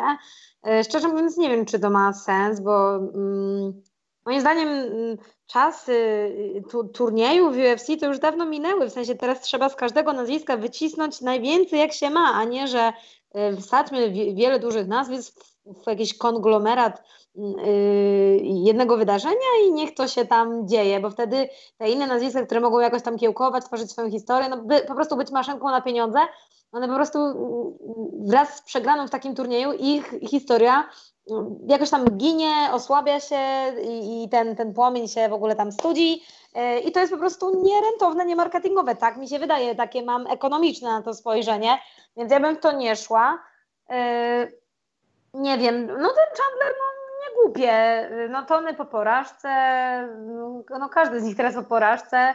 E, myślę, że jeszcze za wcześnie musimy, w ogóle Abi Abdelaziz powiedział dzisiaj, też czytałam na jakimś czacie, że nie jest na razie wakowany pas i nie zamierza być wakowany, no to, no to co, no to co to znaczy, że, że już, że już Habib mówi, że jednak nie odchodzi? No nie wiem, ale jeszcze przecież są te przecieki o tej walce e, jakbyś tam na cele charytatywne, gdzieś tam w Europie właśnie Conora z Poirierem i czy może to po prostu przekują w jakąś e, walkę o ten zwakowany pas, nie wiem, nie, nie potrafię. Ja, ja, tak jak mówię, no ja nie lubię taki matchmaking. Ja już wolę jednak mieć jakąś, jakieś dane i oscylować wokół nich, nie? Nie, nie wróżbiarstwo to nie moje, to nie moje klimaty. No tak, no to na pewno na dniach się rozstrzygnie, jak to wyjdzie. Habib chciał, żeby e, teraz został ogłoszony numerem jeden e, bez podziału na kategorie wagowe w tym rankingu, którym aktualnie jest John Jones królem. No i początkowo John Jones napisał, tak, oczywiście Habibie doceniam cię, mm, dam ci, oddam ci to miejsce, dopóki do, dopóki nie zdobędę pasa kategorii ciężkiej, a za chwilę lawina tweetów, że to on bardziej zasługuje, że ma 15 walk o pasa, nie 4, że to on jest prawdziwym gołtem i no, typowy John Jones, tak samo jak Janka najpierw chwali, cieszy się, że zdobył pasa, za chwilę wbija, że gdyby nie odszedł, to by Janek pasa nie zdobył. No to króciutko już naprawdę, bo chcę skończyć ten temat i jeszcze przejść szybko do zestawienia Soldicza z Materlą. Według Was Habib czy Jones powinien teraz piastować tę pozycję? Ja nie wypowiem się na ten temat, bo moim zdaniem ranking bez podziału na kategorie wagowe jest bezsensowny, z tego względu, że każda dywizja jest inna i zwycięstwa, na przykład nie umniejszając Walentinie Szewczenko, ale zwycięstwa w kategorii muszy kobiet dla mnie nie są w ogóle znaczące. Może ten pas trzymać przez 10 lat, ale tam nie ma żadnej konkurencji, żeby ten pas jej został odebrany. Dla mnie na przykład Chinka Weili Zhang jest zdecydowanie lepszą zawodniczką pod względem osiągnięć już teraz od Walentiny Szewczenko. Wiem, że może to zabrzmi kontrowersyjnie, ale dywizja słomkowa jest najmocniejsza w UFC, jeśli chodzi o kategorie kobiece, a kategoria musza jest biedna i tam naprawdę wystarczy wygrać jedną walkę po dwóch przegranych, żeby być numerem jeden, co potwierdza Jessica Andrasz w ostatnim pojedynku. Więc Tomek, Habib czy Jones? Habib. Paula? Habib. No i bardzo mnie cieszą takie odpowiedzi. No to w zasadzie zakończyliśmy temat e, gali UFC 254. Naprawdę, jeśli ktoś nie oglądał, to warto sobie nadrobić większość tych pojedynków, bo były świetne. Dzisiaj wypłynęła informacja o zestawieniu Roberto Soldicza z Michałem Materną w kategorii 84 kg, czyli w dywizji, e, w której walczy Michał. Dla Soldicza będzie to pierwsza walka w wyższej kategorii wagowej. No i w zasadzie mam trochę mieszane uczucia co do tego starcia. Myślałem, że Roberto będzie bronił pasa po prostu na tej gali, a tutaj dość e, zaskakujący matchmaking e, w wykonaniu KSW. Oczywiście jest to zestawienie, które budzi bardzo duże emocje, bo obaj zawodnicy są rozpoznawalni, mają wielu fanów, mimo że Soldic jest, nie jest Polakiem, no to naprawdę budzi spore emocje wśród polskich kibiców. Widziałem na Facebooku KSW, że naprawdę tam chyba około 10 tysięcy reakcji jest na to, a to naprawdę bardzo rzadko się zdarza, więc no, plan prawdopodobnie zrealizowany, bo zestawienie cieszy się popularnością, ale jak wy się na to zapatrujecie? No i krótkie typowanie, bo według mnie no to Materla będzie miał bardzo ciężkie, e, bardzo ciężką przeprawę z Soldiczem, mimo że przychodzi z niższej kategorii wagowej, no to wydaje mi się, że skoro Michał Pietrzak nie był w stanie sprowadzić Roberto Soldicza, a moim zdaniem typowo zapaśniczo jest lepszy od Michała Materli, no to raczej Materla też będzie miał z tym problemy, ale jeśli Soldic znajdzie się w parterze, nawet po potknięciu czy po jakimś ciosie, no bo tego też nie sposób wykluczyć, no to Materli myślę, że wystarczy jedna taka akcja, żeby w parterze już tego e, Soldicza ewentualnie skończyć. Tomek, jak e, podoba Ci się to zestawienie i jakbyś krótko je typowo? Słuchamy. Przepraszam, ale zabrałam, zabrałam Tomkowi na chwilę yy, mikrofon, ponieważ szukałam strasznie tego zdjęcia i przekładkę, bo chłopaki się zaczęli na czacie ze mnie śmiać, że modelka z Dagestanu XDDDD, no i nie znalazłam, ni niestety nie znalazłam y, źródła, ale pamiętam, że czytałam takie info, nie? A, ale czego... Doczytałam się w każdym razie, że ma dwójkę dzieci, syna i córkę, nie? Kabi. Tak, tak. No to na za tydzień znajdziesz, bo pewnie też wystąpimy w tym składzie i wtedy. Tak. Ja nie wiem, nie wiem jak on tam ma dzieci, nie dzieci. Dobra, Materla Soldic. Ojej, no dramat, żenada i tragedia. No, KSW nie idzie w sport, idzie w medialne walki. Ja rozumiem, że jest coś w rodzaju pandemii, kryzys, zamykają gale i trzeba nabijać pay-per-view. Ludzie lubią Soldicza, ludzie lubią Materle i to się sprzeda, ale Jaki jest tego sens sportowy? Ja tam rozumiem, dlaczego tak robią, ale mnie interesuje to najbardziej od strony sportowej. Ze strony sportowej to jest bez sensu. typowa, od typowania się uchylę, muszę mieć czas, żeby sobie to, znam obydwu bardzo dobrze, w sensie ich styl, etc., ale, ale mimo wszystko jak mam to powiedzieć, no to, to wolałbym sobie jeszcze pooglądać te ich ostatnie walki, żeby porównać to, co nie leży jednemu i drugiemu w stylu przeciwnika. Musiałbym sprawdzić, ile waży na co dzień Soldicz. Wiem, że sporo, ale, ale to może być 10 kg różnicy z Matellą. No, musiałbym sobie to wszystko zobaczyć, więc, więc tu się uchylam. Pojedynek mi się nie podoba, nie jara mnie. No, co ja tu mam jeszcze do powiedzenia w tej kwestii więcej? No nic, no jak, jak, jeżeli będą ludzie chcieli, no to wytypuję, ale, ale nie w tej chwili. Paula, a ty jaką masz optykę na ten pojedynek i czy też na razie się wstrzymasz z typowaniem, czy jakieś już ewentualnie wizualizacje masz w głowie i tak mniej więcej wiesz, jak może się skończyć ta walka? Marketingowo świetny ruch dla KSW. No, KSW wiadomo umie w marketing i rządzi się troszeczkę innymi prawami niż inne ligi sportowe w temacie mieszanych sportów walki. Bardzo dobrze rozgryzł nasze polskie podwórko i ma czutkę do tego, co się może sprzedać, jak się może sprzedać, co może zrobić szum, co jest klikalne, co jest nieklikalne. To jest, to, to jest troszeczkę tak jak tylko Mm, proszę tego nie zrozumieć jako jakiś, nie wiem, szpilkę wbitą, tylko to jest troszeczkę tak jak e, z rynkiem disco polo, muzyki gatunku disco polo, nie? Że um, po prostu no, nasz, nasz naród ma jakieś tam określone cechy, które y, w jakiś sposób go, mm, nie wiem, no jarają i tak dalej. I właśnie i na przykład ja nie znam żadnej innej, ale może po prostu w tym nie siedzę, nie znam żadnego innego narodu, w którym na przykład pato streaming do takiej rangi urósł, że potem się z tego zrobiły bardzo poważne pieniądze i tak dalej. Może dlatego nie wiem, bo nie oglądam, ale właśnie no Polska ma takie specyficzne jakieś swoje takie tory e, robienia pieniędzy z czegoś, co mm, nie powinno w ogóle mieć nawet prawa bycia zamienianym w pieniądz. E, no i e, sportowo nie wiem, czy ta, nie wiem, czy ta walka ma sens, czy jej nie ma. E, to będzie tak naprawdę Roberto Soldic w nowej kategorii wagowej. Mm, no wiemy, że ciężko miał, ciężko miał z poprzednimi zbijaniami, że jedno ze zbijań nawet skutkowało tym, że stracił swój pas i to, i to jeszcze w taki no, bolesny sposób. Mm, też jeszcze się wstrzymam z typowaniem, y, ale że tak powiem tak, no, decyzja y, KSW w ogóle mnie nie dziwi, że zrobili takie coś, bo to będzie świetne marketingowo, ale nie jestem fanką właśnie w tym aspekcie sportowym, nie?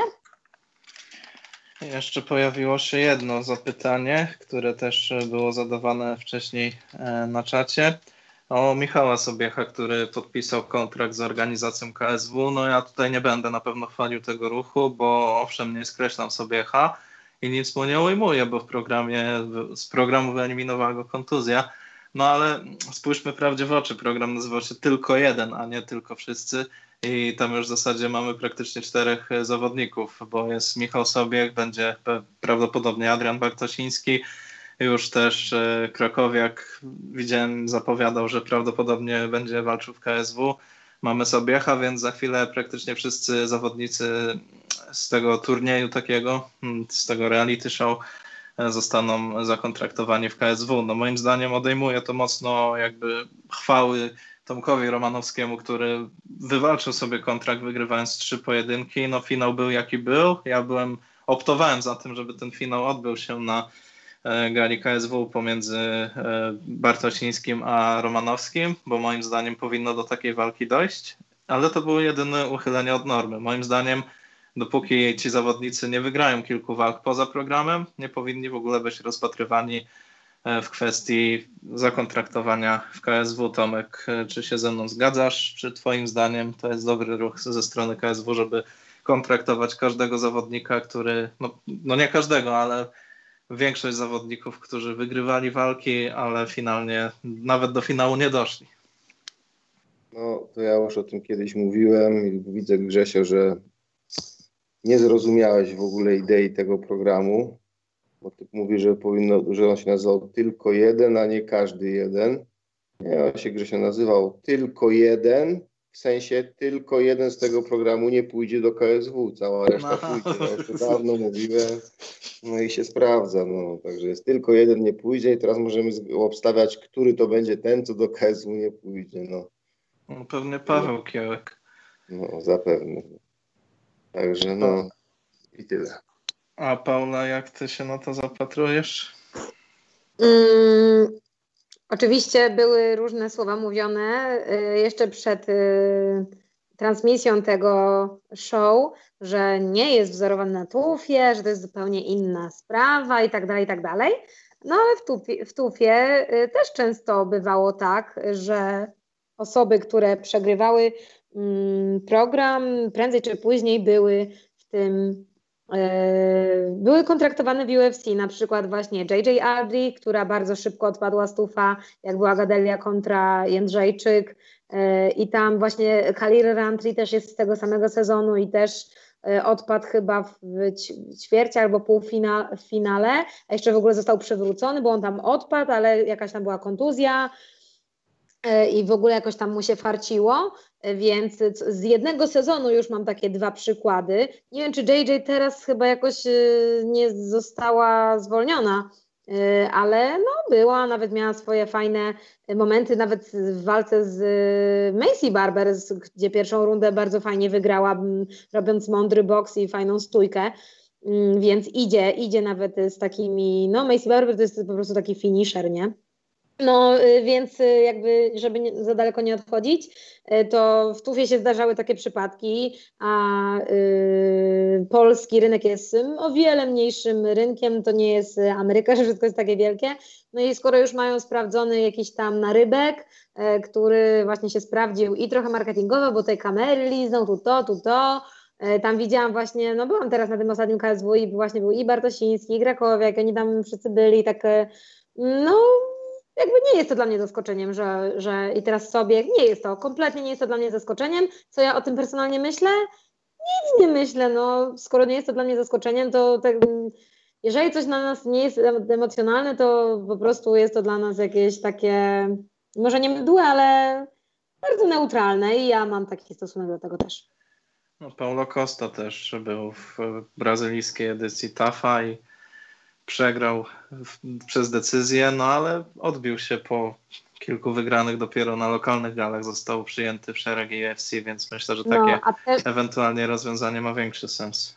A też jeszcze właśnie chciałam powiedzieć, że ciekawym przypadkiem y, właśnie, który tak meandruje pomiędzy UFC, raz nim jest, raz nim nie jest, potem jest w tufie, tego tufa nie wygrywa, potem znowu jest w UFC, jest James Krause, bo on mm, był kiedyś w UFC, potem z niego wypadł, potem był w tym tufie mm, jednym później albo dwa później po tej Aśce, bo ja właśnie od Aśki zaczęłam oglądać tak chronologicznie, oczywiście wcześniej się cofnęłam jeszcze później do piątego sezonu, cały obejrzałam właśnie tam, gdzie był Nate Diaz oczywiście i sezon z, z Rose na Majonas też cały obejrzałam, no wiadomo, e, ale właśnie tak chronologicznie to od Aśki oglądałam mi się w ogóle, ja bardzo lubiłam tu, bardzo lubiłam ten format i, i zmartwiło mnie to, że rezygnowali z tego. Contender Series tak mi aż nie, nie podpasował.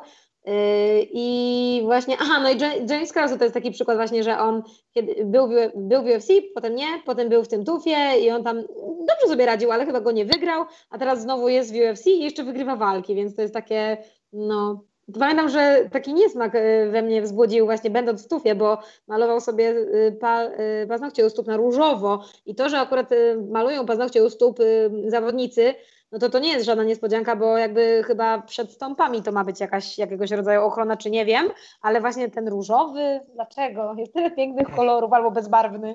Przepraszam, jak lakier wchodzi przed stąpami? Umyka mi to. Nie wiem, czy przed stąpami, czy może jak wyprowadzasz kopnięcia i są jakieś niecelne albo i tak dalej. W jakimś, ma to jakąś stanowić chyba ochronę.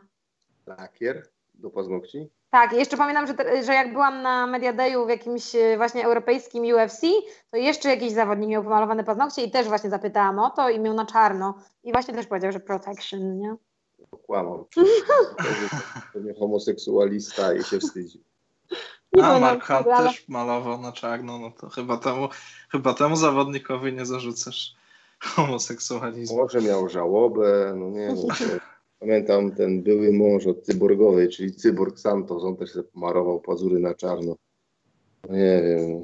No widzicie. Na pewno to przed niczym nie chroni. Nie to, że ja kiedyś paznokcie malowałem, bo w życiu nie miałem pomalowanych paznokci i w życiu nie planuję, natomiast lakier przed niczym nie chroni. Nie wiem, czy może przed grzybicą ewentualnie, jak to jest jakiś lakier taki ze środkiem mm -hmm. grzybobójczym. Mm -hmm. Ale no raczej nie, no, no litości. Paweł Płatek, czy myślimy, że dojdzie do walki Michalski Pierczak na KSW 56? Nie dojdzie do takiej walki na tej gali. Dojdzie do innego zestawienia, ale to w swoim czasie. Dobra, no powoli chyba będziemy kończyć. Prawie trzy godziny wyszły, bardzo długo. Bardzo się cieszę, że nadal słucha nas 116 osób. Jak jeszcze tego nie zrobiliście, to zostawcie łapkę w górę, bo to na pewno pomoże nam się fajnie rozwinąć. No nie dobiliście finalnie do 60 łapek, to nie będzie disa na e, podcast, który jutro, bo teraz wzrastałem, to jeszcze poczekamy chwilkę, może się uda. Tak, Słyszymy się. Tak. My to obiecaliśmy, że odpowiemy na pytania z czatu, a my chcemy teraz co? Kończyć po angielsku, nie odpowiedzieć na pytania z czatu, to po pierwsze. E, albo tam dużo dobrych pytań było po drodze, ja je widziałem, no ale jechaliśmy z tym, co mieliśmy. No to 15 minut jeszcze i, i, będziemy kończyć, bo już jest naprawdę późna godzina, a... Będziemy kończyć nie dlatego, że jest późna godzina, tylko dlatego, że już nagrywamy 3 godziny, a jutro nagrywają MMA Tonighty i oni się czepili, że muszą nagrywać tyle samo, co my, a oni, żeby nagrać 3 godziny merytorycznego, to chyba w pięciu podcastach, bo oni, żeby nagrać godzinę, to pół godziny muszą o alkoholu tam gadać, żeby zapchać dziurę. I są wbitki. Są wbitki, a jak będzie 60 łapek, to będzie jeszcze więcej wbitki. Dobra, ale to pojedźmy szybko z tymi pytaniami. Słuchajcie. Od to, początku czatu chcesz? Czy? Znaczy zróbmy tak, e, bo zadawaliście bardzo dużo pytań, a jakbyśmy zaczęli się cofać teraz. Tak, powtórzcie te pytania. Ci, którzy mają jakieś takie naprawdę, chcecie, żeby odpowiedzieć, to zadajcie te pytania jeszcze raz, będziemy na szybko odpowiadali. Tak, i bo ogólnie prosimy tylko o pytania teraz już, jeśli można. No, dawajcie pytania. Mateusz Tangista, turniej wagi lekkiej, trenerze, ale gdzie? W PSW, w UFC, czy gdzie? Uściśli trochę. Razem ponad kołchos będzie Olkiewicz jutro. Tak, jest plan, że Olkiewicz i Malina mają przyjść jutro, ale oni tak teraz planują, jak tak planują, to się może okazać, że to będzie w przyszłym roku dopiero. E, Paul Palmer, czy ten podcast będzie dostępny na Spotify? Taki jest plan, ale przeszarżowaliśmy z czasem i może być, że się powyżej dwóch godzin, jak jest sporo, a mamy już będziemy mieli powyżej trzech, może się nie zmieścić na Spotify'a. Ciucio 9.3. Czas w trasie fajnie zleciał. Pozdro dla całej ekipy. Szerokości Ciucio, fajnie, że słuchałeś. Marcin Cejder ma bekę. E, Artur Klem, dawajcie łapy w górę, podpinam się pod to. Elastyk, dajcie Mamy tę łapę. E, jest pytanie, no 3. Owczarz versus Habde, co myślicie? Co Justyna Haba, Karolina Owczarz. Mm, nie wiem, fajnie, niech się biją, nie? W sensie to są takie typowe musze, e, dwie muszki, więc spoko, nie będzie jakiegoś tam wielkiego, wielkiej dysproporcji wag. Yy czy takich innych nierówności. E, z tego, co słyszałam, Haba już nie jest e, pod e, Pawłem Kowalikiem, tylko w Artnoxie. Mm, ogólnie właśnie tak dużo zawodników teraz od, z kartelu odchodzi, ale to jest już temat na inną rzecz. Czy mam jakiś typ? Nie, ale muszę powiedzieć, że Karolina Owczarz tą robotę, którą zrobiła przez te parę lat, wbiła, zrobiła, tak trenuje właśnie, e, zrobiła bardzo dobrą robotę i przekonała mnie, nie? Więc e, zobaczymy, jak to tam będzie. Justi nie wiem, aż jej tak nie śledzę. Chyba jest teraz po przegranej jakiejś? Nie, przepraszam, po wygranej w tym FFF, ale nie wiem, czy to się liczy do w ogóle rekordu e, tego MMA. Tak, liczy się. Niestety się aha, no to, no, to, no to tak, no to jest po takiej wygranej. Nie wiem w ogóle, z, aha, z Magdą Żuchowską ona tam walczyła? Tak. A, no to, to fajnie. Dziewczyna 5-6 z dziewczyną yy, 4-8 atomówką, tak naturalnie. Fajny matchup. Dobra, dalej musimy szybciej z tymi pytaniami. Razem ponad kołchos da łapkę, jak będzie wywiad z Dawidem Harasem. Kurczę, ty, ty jesteś konsekwentny, razem ponad kołchos. Ale daj łapkę, to ja opowiem jakieś o, o Dawidzie Harasie. Haras się odpowiadam, mogę coś opowiedzieć o nim. Mateusz A nie, przepraszam, z Klaudią Pawlicką walczyła. Z Klaudią Pawlicką. Okay. 0-2 rekord miał.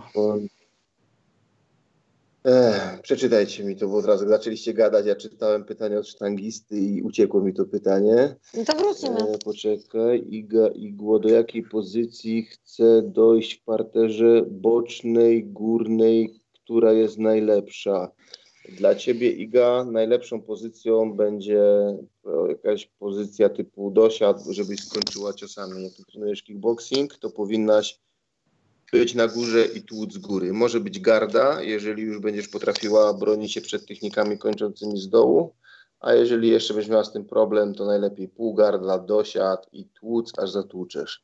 Fabian Warzecha, Pauli, a tu do Paula do Ciebie. Paulina, widzę fajna postawa, bo taki dystans do MMA nie, nie emocjonuje się aż tak wieloma sprawami i neutralnie podchodzi, również godne uznania podejście. Fabian, bardzo Ci dziękuję, ale jest to wypadkowa ewolucji, bo kiedyś było inaczej z tym moim emocjonowaniem się, y, ale no myślę, że się wyrobiłam, myślę, że będzie jeszcze z tym lepiej. Co sądzicie o talencie Gerarda Bąka? Ja myślę, że powinnaś odpowiedzieć na inne pytanie razem ponad to dwa niżej. E, pytanie do Pauliny, czy Marcin Neumann jest przystojny? Kompletnie nie moja bajka, bo ja jestem sapioseksualna. Wyszukajcie sobie i zobaczcie, czemu kompletnie to nie jest moja bajka. Pa! Ciucie 9-3, kto byłby waszym zdaniem faworytem w walce na gołe pięści Norman Park versus Zombie Wrzosek? No dobre pytanie. Dobre pytanie, Ciucio, natomiast no ja nie jestem od walk na gołe pięści, więc ciężko mi powiedzieć. Natomiast wydaje mi się, że kurczę, a nie wiem. Nie wiem. Nie będę udawał no, się. Moim zdaniem wrzosek. E, Rewek Dawid Haras pokazał, że można, ale co można? Rewek. Paul Palmer, o co chodzi? Z kartelem zdradź coś więcej Paula. Ale to ja nawet nie ma co zdradzać. Prześledźcie sobie social media y, zawodników, którzy y, byli w kartelu, a teraz już nie są, bo y, to nie są żadne tajemnice. Wystarczy być na bieżąco w MMA. Sprawdźcie sobie żeńskie MMA i tak dalej i tam jest czyste na papierze, nie? Podigujcie trochę. Ja nie mogę wam wszystkiego dawać na tacy. Hej, Elastyk, pytanie. Słyszymy się na weekend. Paula winna być częściej gościem. Bardzo mi miło, na weekend nie, ale w kolejny poniedziałek jak najbardziej. Razem ponad kołcho zdał łapkę w górę i chce storytel o harasie. Wiesz co, więc tak jak ja powiem na szybko, bo to, znaczy to jest barwna postać, w ogóle można bardzo dużo o nim opowiadać. Natomiast to jest chłopak, jeżeli ktoś jeszcze nie zna, z Krakowa, który ma tam rekord coś w stylu 0,20 i 19 z tych walk przegranych w pierwszej rundzie, jedną przegraną chyba w drugiej rundzie. I nawet pamiętam, jak on miał dwie walki stoczone, ja miałem propozycję walki z Harasem. Nie wziąłem tej walki, bo się przestraszyłem, bo zobaczyłem, e, e, jak on wyglądały te jego dwie pierwsze walki. W mojej opinii to jest fajny chłopak, ale ale kurczę, on ma no coś takiego, on nie powinien walczyć naprawdę. On ma jakieś problemy ze zdrowiem i no, to jest duży błąd ze strony organizatorów, że go dopuszczają. A mam bardzo złą opinię o różnych zawodnikach, którzy tam brali z nim walki, najczęściej jakieś walki wieczoru. Organizował chłopak galę u siebie w mieście, jakiś tam trener w jakimś klubie i brał sobie Harasa, żeby z nim wygrać i go tak bezlitośnie okładali na, na tych walkach no to jest kryminał, nie szanuje czegoś takiego i no, kilku tak chłopaków właśnie chciało sobie nabyć rekord na harasie, na własnej gali. Brali go, bo wiedzieli, że, że wygrają tą walkę łatwo i to jeszcze chcieli to zrobić. Był taki turniej, znaczy turniej tak nieoficjalnie, kto szybciej podda albo kto szybciej rozbija harasa. I chłopak no, nie zarobił na tym sporcie, stracił zdrowie, Ostatni raz jak tam gdzieś go widziałem, to się zacinał, jak mówimy o takie rozbicie, jak mają bokserzy po latach zawodowej kariery. No to jest przykre. No, Dawid fajny chłopak, ja na jego miejscu bym nie startował, jak ma jakichś bliskich, niech mu to wybiją z głowy, niech się zajmie innymi rzeczami, on głupi nie jest, może sobie w życiu znaleźć coś innego, fajnego. No, MMA nie jest niestety dla każdego, a każdy, kto się na nim wyżywa, no to jest ciulem według mnie, no tak się nie powinno robić. No, szkoda gadać. E, a, a jak będzie kiedyś więcej czasu, to tam więcej o nim poopowiadam. E, e, Paweł, uciekło mi to już. Igła, igła pierwszy UFC były na gołe pięści, więc czemu teraz tego nie skopiują, tylko tworzą jakieś dziwne rzeczy? No i to jest znakomite pytanie. Ja już krytykując chociażby Wotorę, które poszło w jakieś dziwne platformy Lejtaj, mówiłem, że już nie ma co wyważać otwartych drzwi wiadomo, Vale Tudo. Już było, działało, doszło do tego najlepszych swoich przepisów, do swoich tego pola walki, do wszystkiego. I wymyślanie tego od nowa, no to jest znowu przechodzenie przez całą historię, która jest już znana, wymyślona. I to jest bzdura, że, że ktoś tam próbuje to robić od innej strony. Skończy się tak, że i tak dojdą do tych samych wniosków, do których doszli tamci. No, my musimy kończyć, więc ostatnie dwa pytanka jakieś Tomek e, Mateusz Tangista, turniej wagi lekkiej, jakie byście mieli zestawienia? Roman chce o pas z Marianem co jest bez sensu. Musajew, Borys, Marian Kazieczko, jakie typy? No w KSW, no to oj, to jest bardzo ciekawa sytuacja z tą wagą lekką. Teraz ich przybywa. Ja bym z tym Mateusz poczekał jeszcze na te właśnie zakontraktowanie, kto to jeszcze teraz przyjdzie, ale mamy tak, jest Musajew, no to jest po prostu murowany kandydat do tego turnieju. Jest Borys, który będzie wypełniał lukę po e, gamerze, no wiadomo. Marian obowiązkowo musi być. Kazieczko, no też, też się powinien w tym znaleźć. Nie wiadomo, może Parnas, nie? Bo on nie, też nie, nie, nie, nie, nie, nie, żadnego Parnasa. Parnas, on jest głupi, on wie, że ma się trzymać 6-6, on odmówił walki. No Martin mówił, że będzie go, Martin mówił, że będzie go namawiał, że, żeby szedł do kategorii lekkiej. Namawiał to jest jedno, a drugie on po prostu nadal y, rośnie, tyje, jakby on... Tak. O to chodzi bardziej. Tak, no ja pamiętam go z pierwszej walki dla KSW gdzie był naprawdę taki mega szczupły, a później już przyjeżdżał naprawdę coraz bardziej ubity i myślę, że za jakiś czas będzie miał problemy, żeby schodzić do żeby tej kategorii. nie było, ja też jestem fanką właśnie, żeby być królem swojej piaskownicy, ale no... On na razie robi bez problemu wagę 6-6, radzi sobie rewelacyjnie w 6-6, ma wspaniałe warunki, taktykę do wagi 6-6, ta taktyka może się już nie sprawdzić w wadze 7-0, to, to jest już różnica i byłby głupi, gdyby poszedł za szybko do wagi 7-0 na przykład teraz. Martin może chce go namawiać, ale na razie Parnas pokazuje, że głupi nie jest, wie o co chodzi, więc myślę, że nie pójdzie i tego mu życzę. Czytelnik 7-3A, ale długo Tomasz opowiedz jakieś anegdoty o tirach, bo ja w trasie domyślam się. Czytelnik, wybacz następnym razem, bo właśnie nie możemy teraz, już musimy kończyć. Następnym razem opowiem jakieś anegdoty o tirach, bo to są dłuższe historie. Eee, Fabian, Treneiro, kiedy Akodo w klatce? Diabli wiedzą chyba nieprędko, bo teraz gale poodwoływane, a Akodo na służbie, w tej chwili nawet na kwarantannie, bo się zaraził podczas pełnienia służby, zrobili mu testy, siedzi na kwarantannie, wyjdzie z kwarantanny, to wraca na służbę, więc na razie nawet nie trenuje. E, jakie typy walki Owczarz? Pyta ja kurczę, ale Narkunc Owczarz, to nie, nie wiem, a nie wiem, z kim oni tam mają walczyć.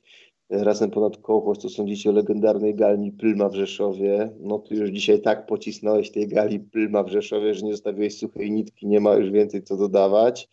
Mike Fit, każda jest teraz saposeksualna, dam, modny termin. No to Paula, tłumacz, co to znaczy teraz. No to jest, jeszcze to wyjaśnij, bo tu widzę ludzie, to, to mocno to nurtuje. Po prostu cenię w ludziach intelekt i jak mają coś więcej do zaoferowania niż, nie wiem, aparycje albo nie wiem, zawartość portfela i tak, tak w skrócie, aczkolwiek czy ja robię to dla mody?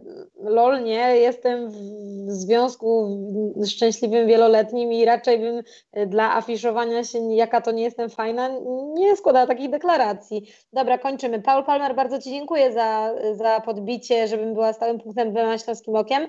Właśnie skończyłam studia, dzisiaj odebrałam dyplom, mam czasu troszeczkę więcej, więc jeśli, mm, jeśli chcecie, to w sumie fajnie byłoby tak móc zasilić e, tutaj, tylko wtedy jak będzie 4-5 rozmówców, to byśmy, będziemy mieli takie podcasty jak w ogóle Joe Rogan Experience, bo tyle czasu będzie. Może zrobić po prostu dwa razy. No jak Filip wróci ze swojego krótkiego urlopu, to ja prawdopodobnie zniknę na dłuższy czas, więc raczej Trzyosobowy skład zostanie, więc... Lesio wymyśla, my po prostu możemy więcej tak. podcastów nagrywać. My nie jesteśmy leniuchy z MMA Tonight, którzy nagrywają no, oczywiście. kwartał i to jeżeli zadyszki nie dostaną, Także nie, nie, nie, ale czekaj, bo to i ostatnie pytanie ode mnie, Paula, do ciebie. Mhm. Czy uważasz, że Najman jest czasem mało inteligentny, czy co?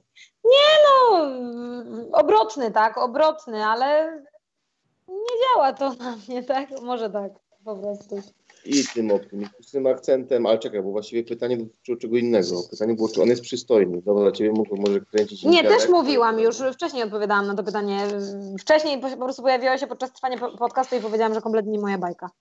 Aha, Dobra, to już za daleko idzie, więc myślę, że w tym momencie a, jest odpowiedni moment. nowe pytania, żeby brnąć dalej, ale to wszystko innym razem, także słuchajcie. Panie, tak, panowie, za tydzień słyszymy się o stałej porze, podsumujemy sobie. Jeżeli Tonight jutro zawiodą, to my się może zbierzemy i nagramy coś wcześniej, czemu by nie. Jest taka szansa, no ale na pewno za tydzień o stałej porze. To, to, na pewno, ale jest bardzo duża szansa, więcej niż 50%, że Tonight jutro nie dadzą sobie rady jak zwykle i my będziemy musieli coś pokombinować jeszcze w tym tygodniu. A że ja nie mam bramek, może zrobimy jakiś piątek nocny o odpowiadamy na pytania, bo przepraszamy Was, mieliśmy teraz, no, omawialiśmy te gale i dużo pytań przyleciało, wiem o tym, także wybaczcie nam, może zrobimy jakieś specjalne Q&A. Dobra, to my się żegnamy, bo... Tak, to dobra, już, ty, ty już, za, Paula zabierz już ten mikrofon, bo Będziemy siedzieć do trzeciej. Wiem, że dla Tomka to są normalne pory, ale ja trochę rano mam zajęcia, więc muszę wstać. Także dziękujemy, że byliście z nami. Dziękujemy wszystkim, którzy zostawili łapkę w górę. Jeśli ktoś tego jeszcze nie zrobił, to prosimy. Będzie nam to na pewno uprzyjemniało kolejne podcasty. Słyszymy się na pewno za tydzień w poniedziałek, a być może zrobimy coś jeszcze wcześniej, żeby podpowiadać na Wasze pytania, jak będziecie mieli taką ochotę. Miało być QA z okazji 30 odcinka, no nie wyszło, ale możemy to nadrobić jak najbardziej. Jeśli chcecie, to zostawcie oczywiście komentarz, bo zawsze ktoś z nas stara się odpowiadać. Jak coś Was zaciekawiło, co padło w trakcie tego podcastu, a my tego nie rozwijaliśmy, no to możemy o tym podyskutować w komentarzach. Dziękujemy za obecność, dziękuję współprowadzącym. Byli ze mną dzisiaj Tomek Jeruszka. Dzięki. I Paulina Klimek. Również bardzo wszystkim dziękuję. A ja Grzegorz nie lubię, jak prowadziłem dla Was ten podcast i do usłyszenia następnym razem. Trzymajcie się. Dobrej nocki. Hello. Pa.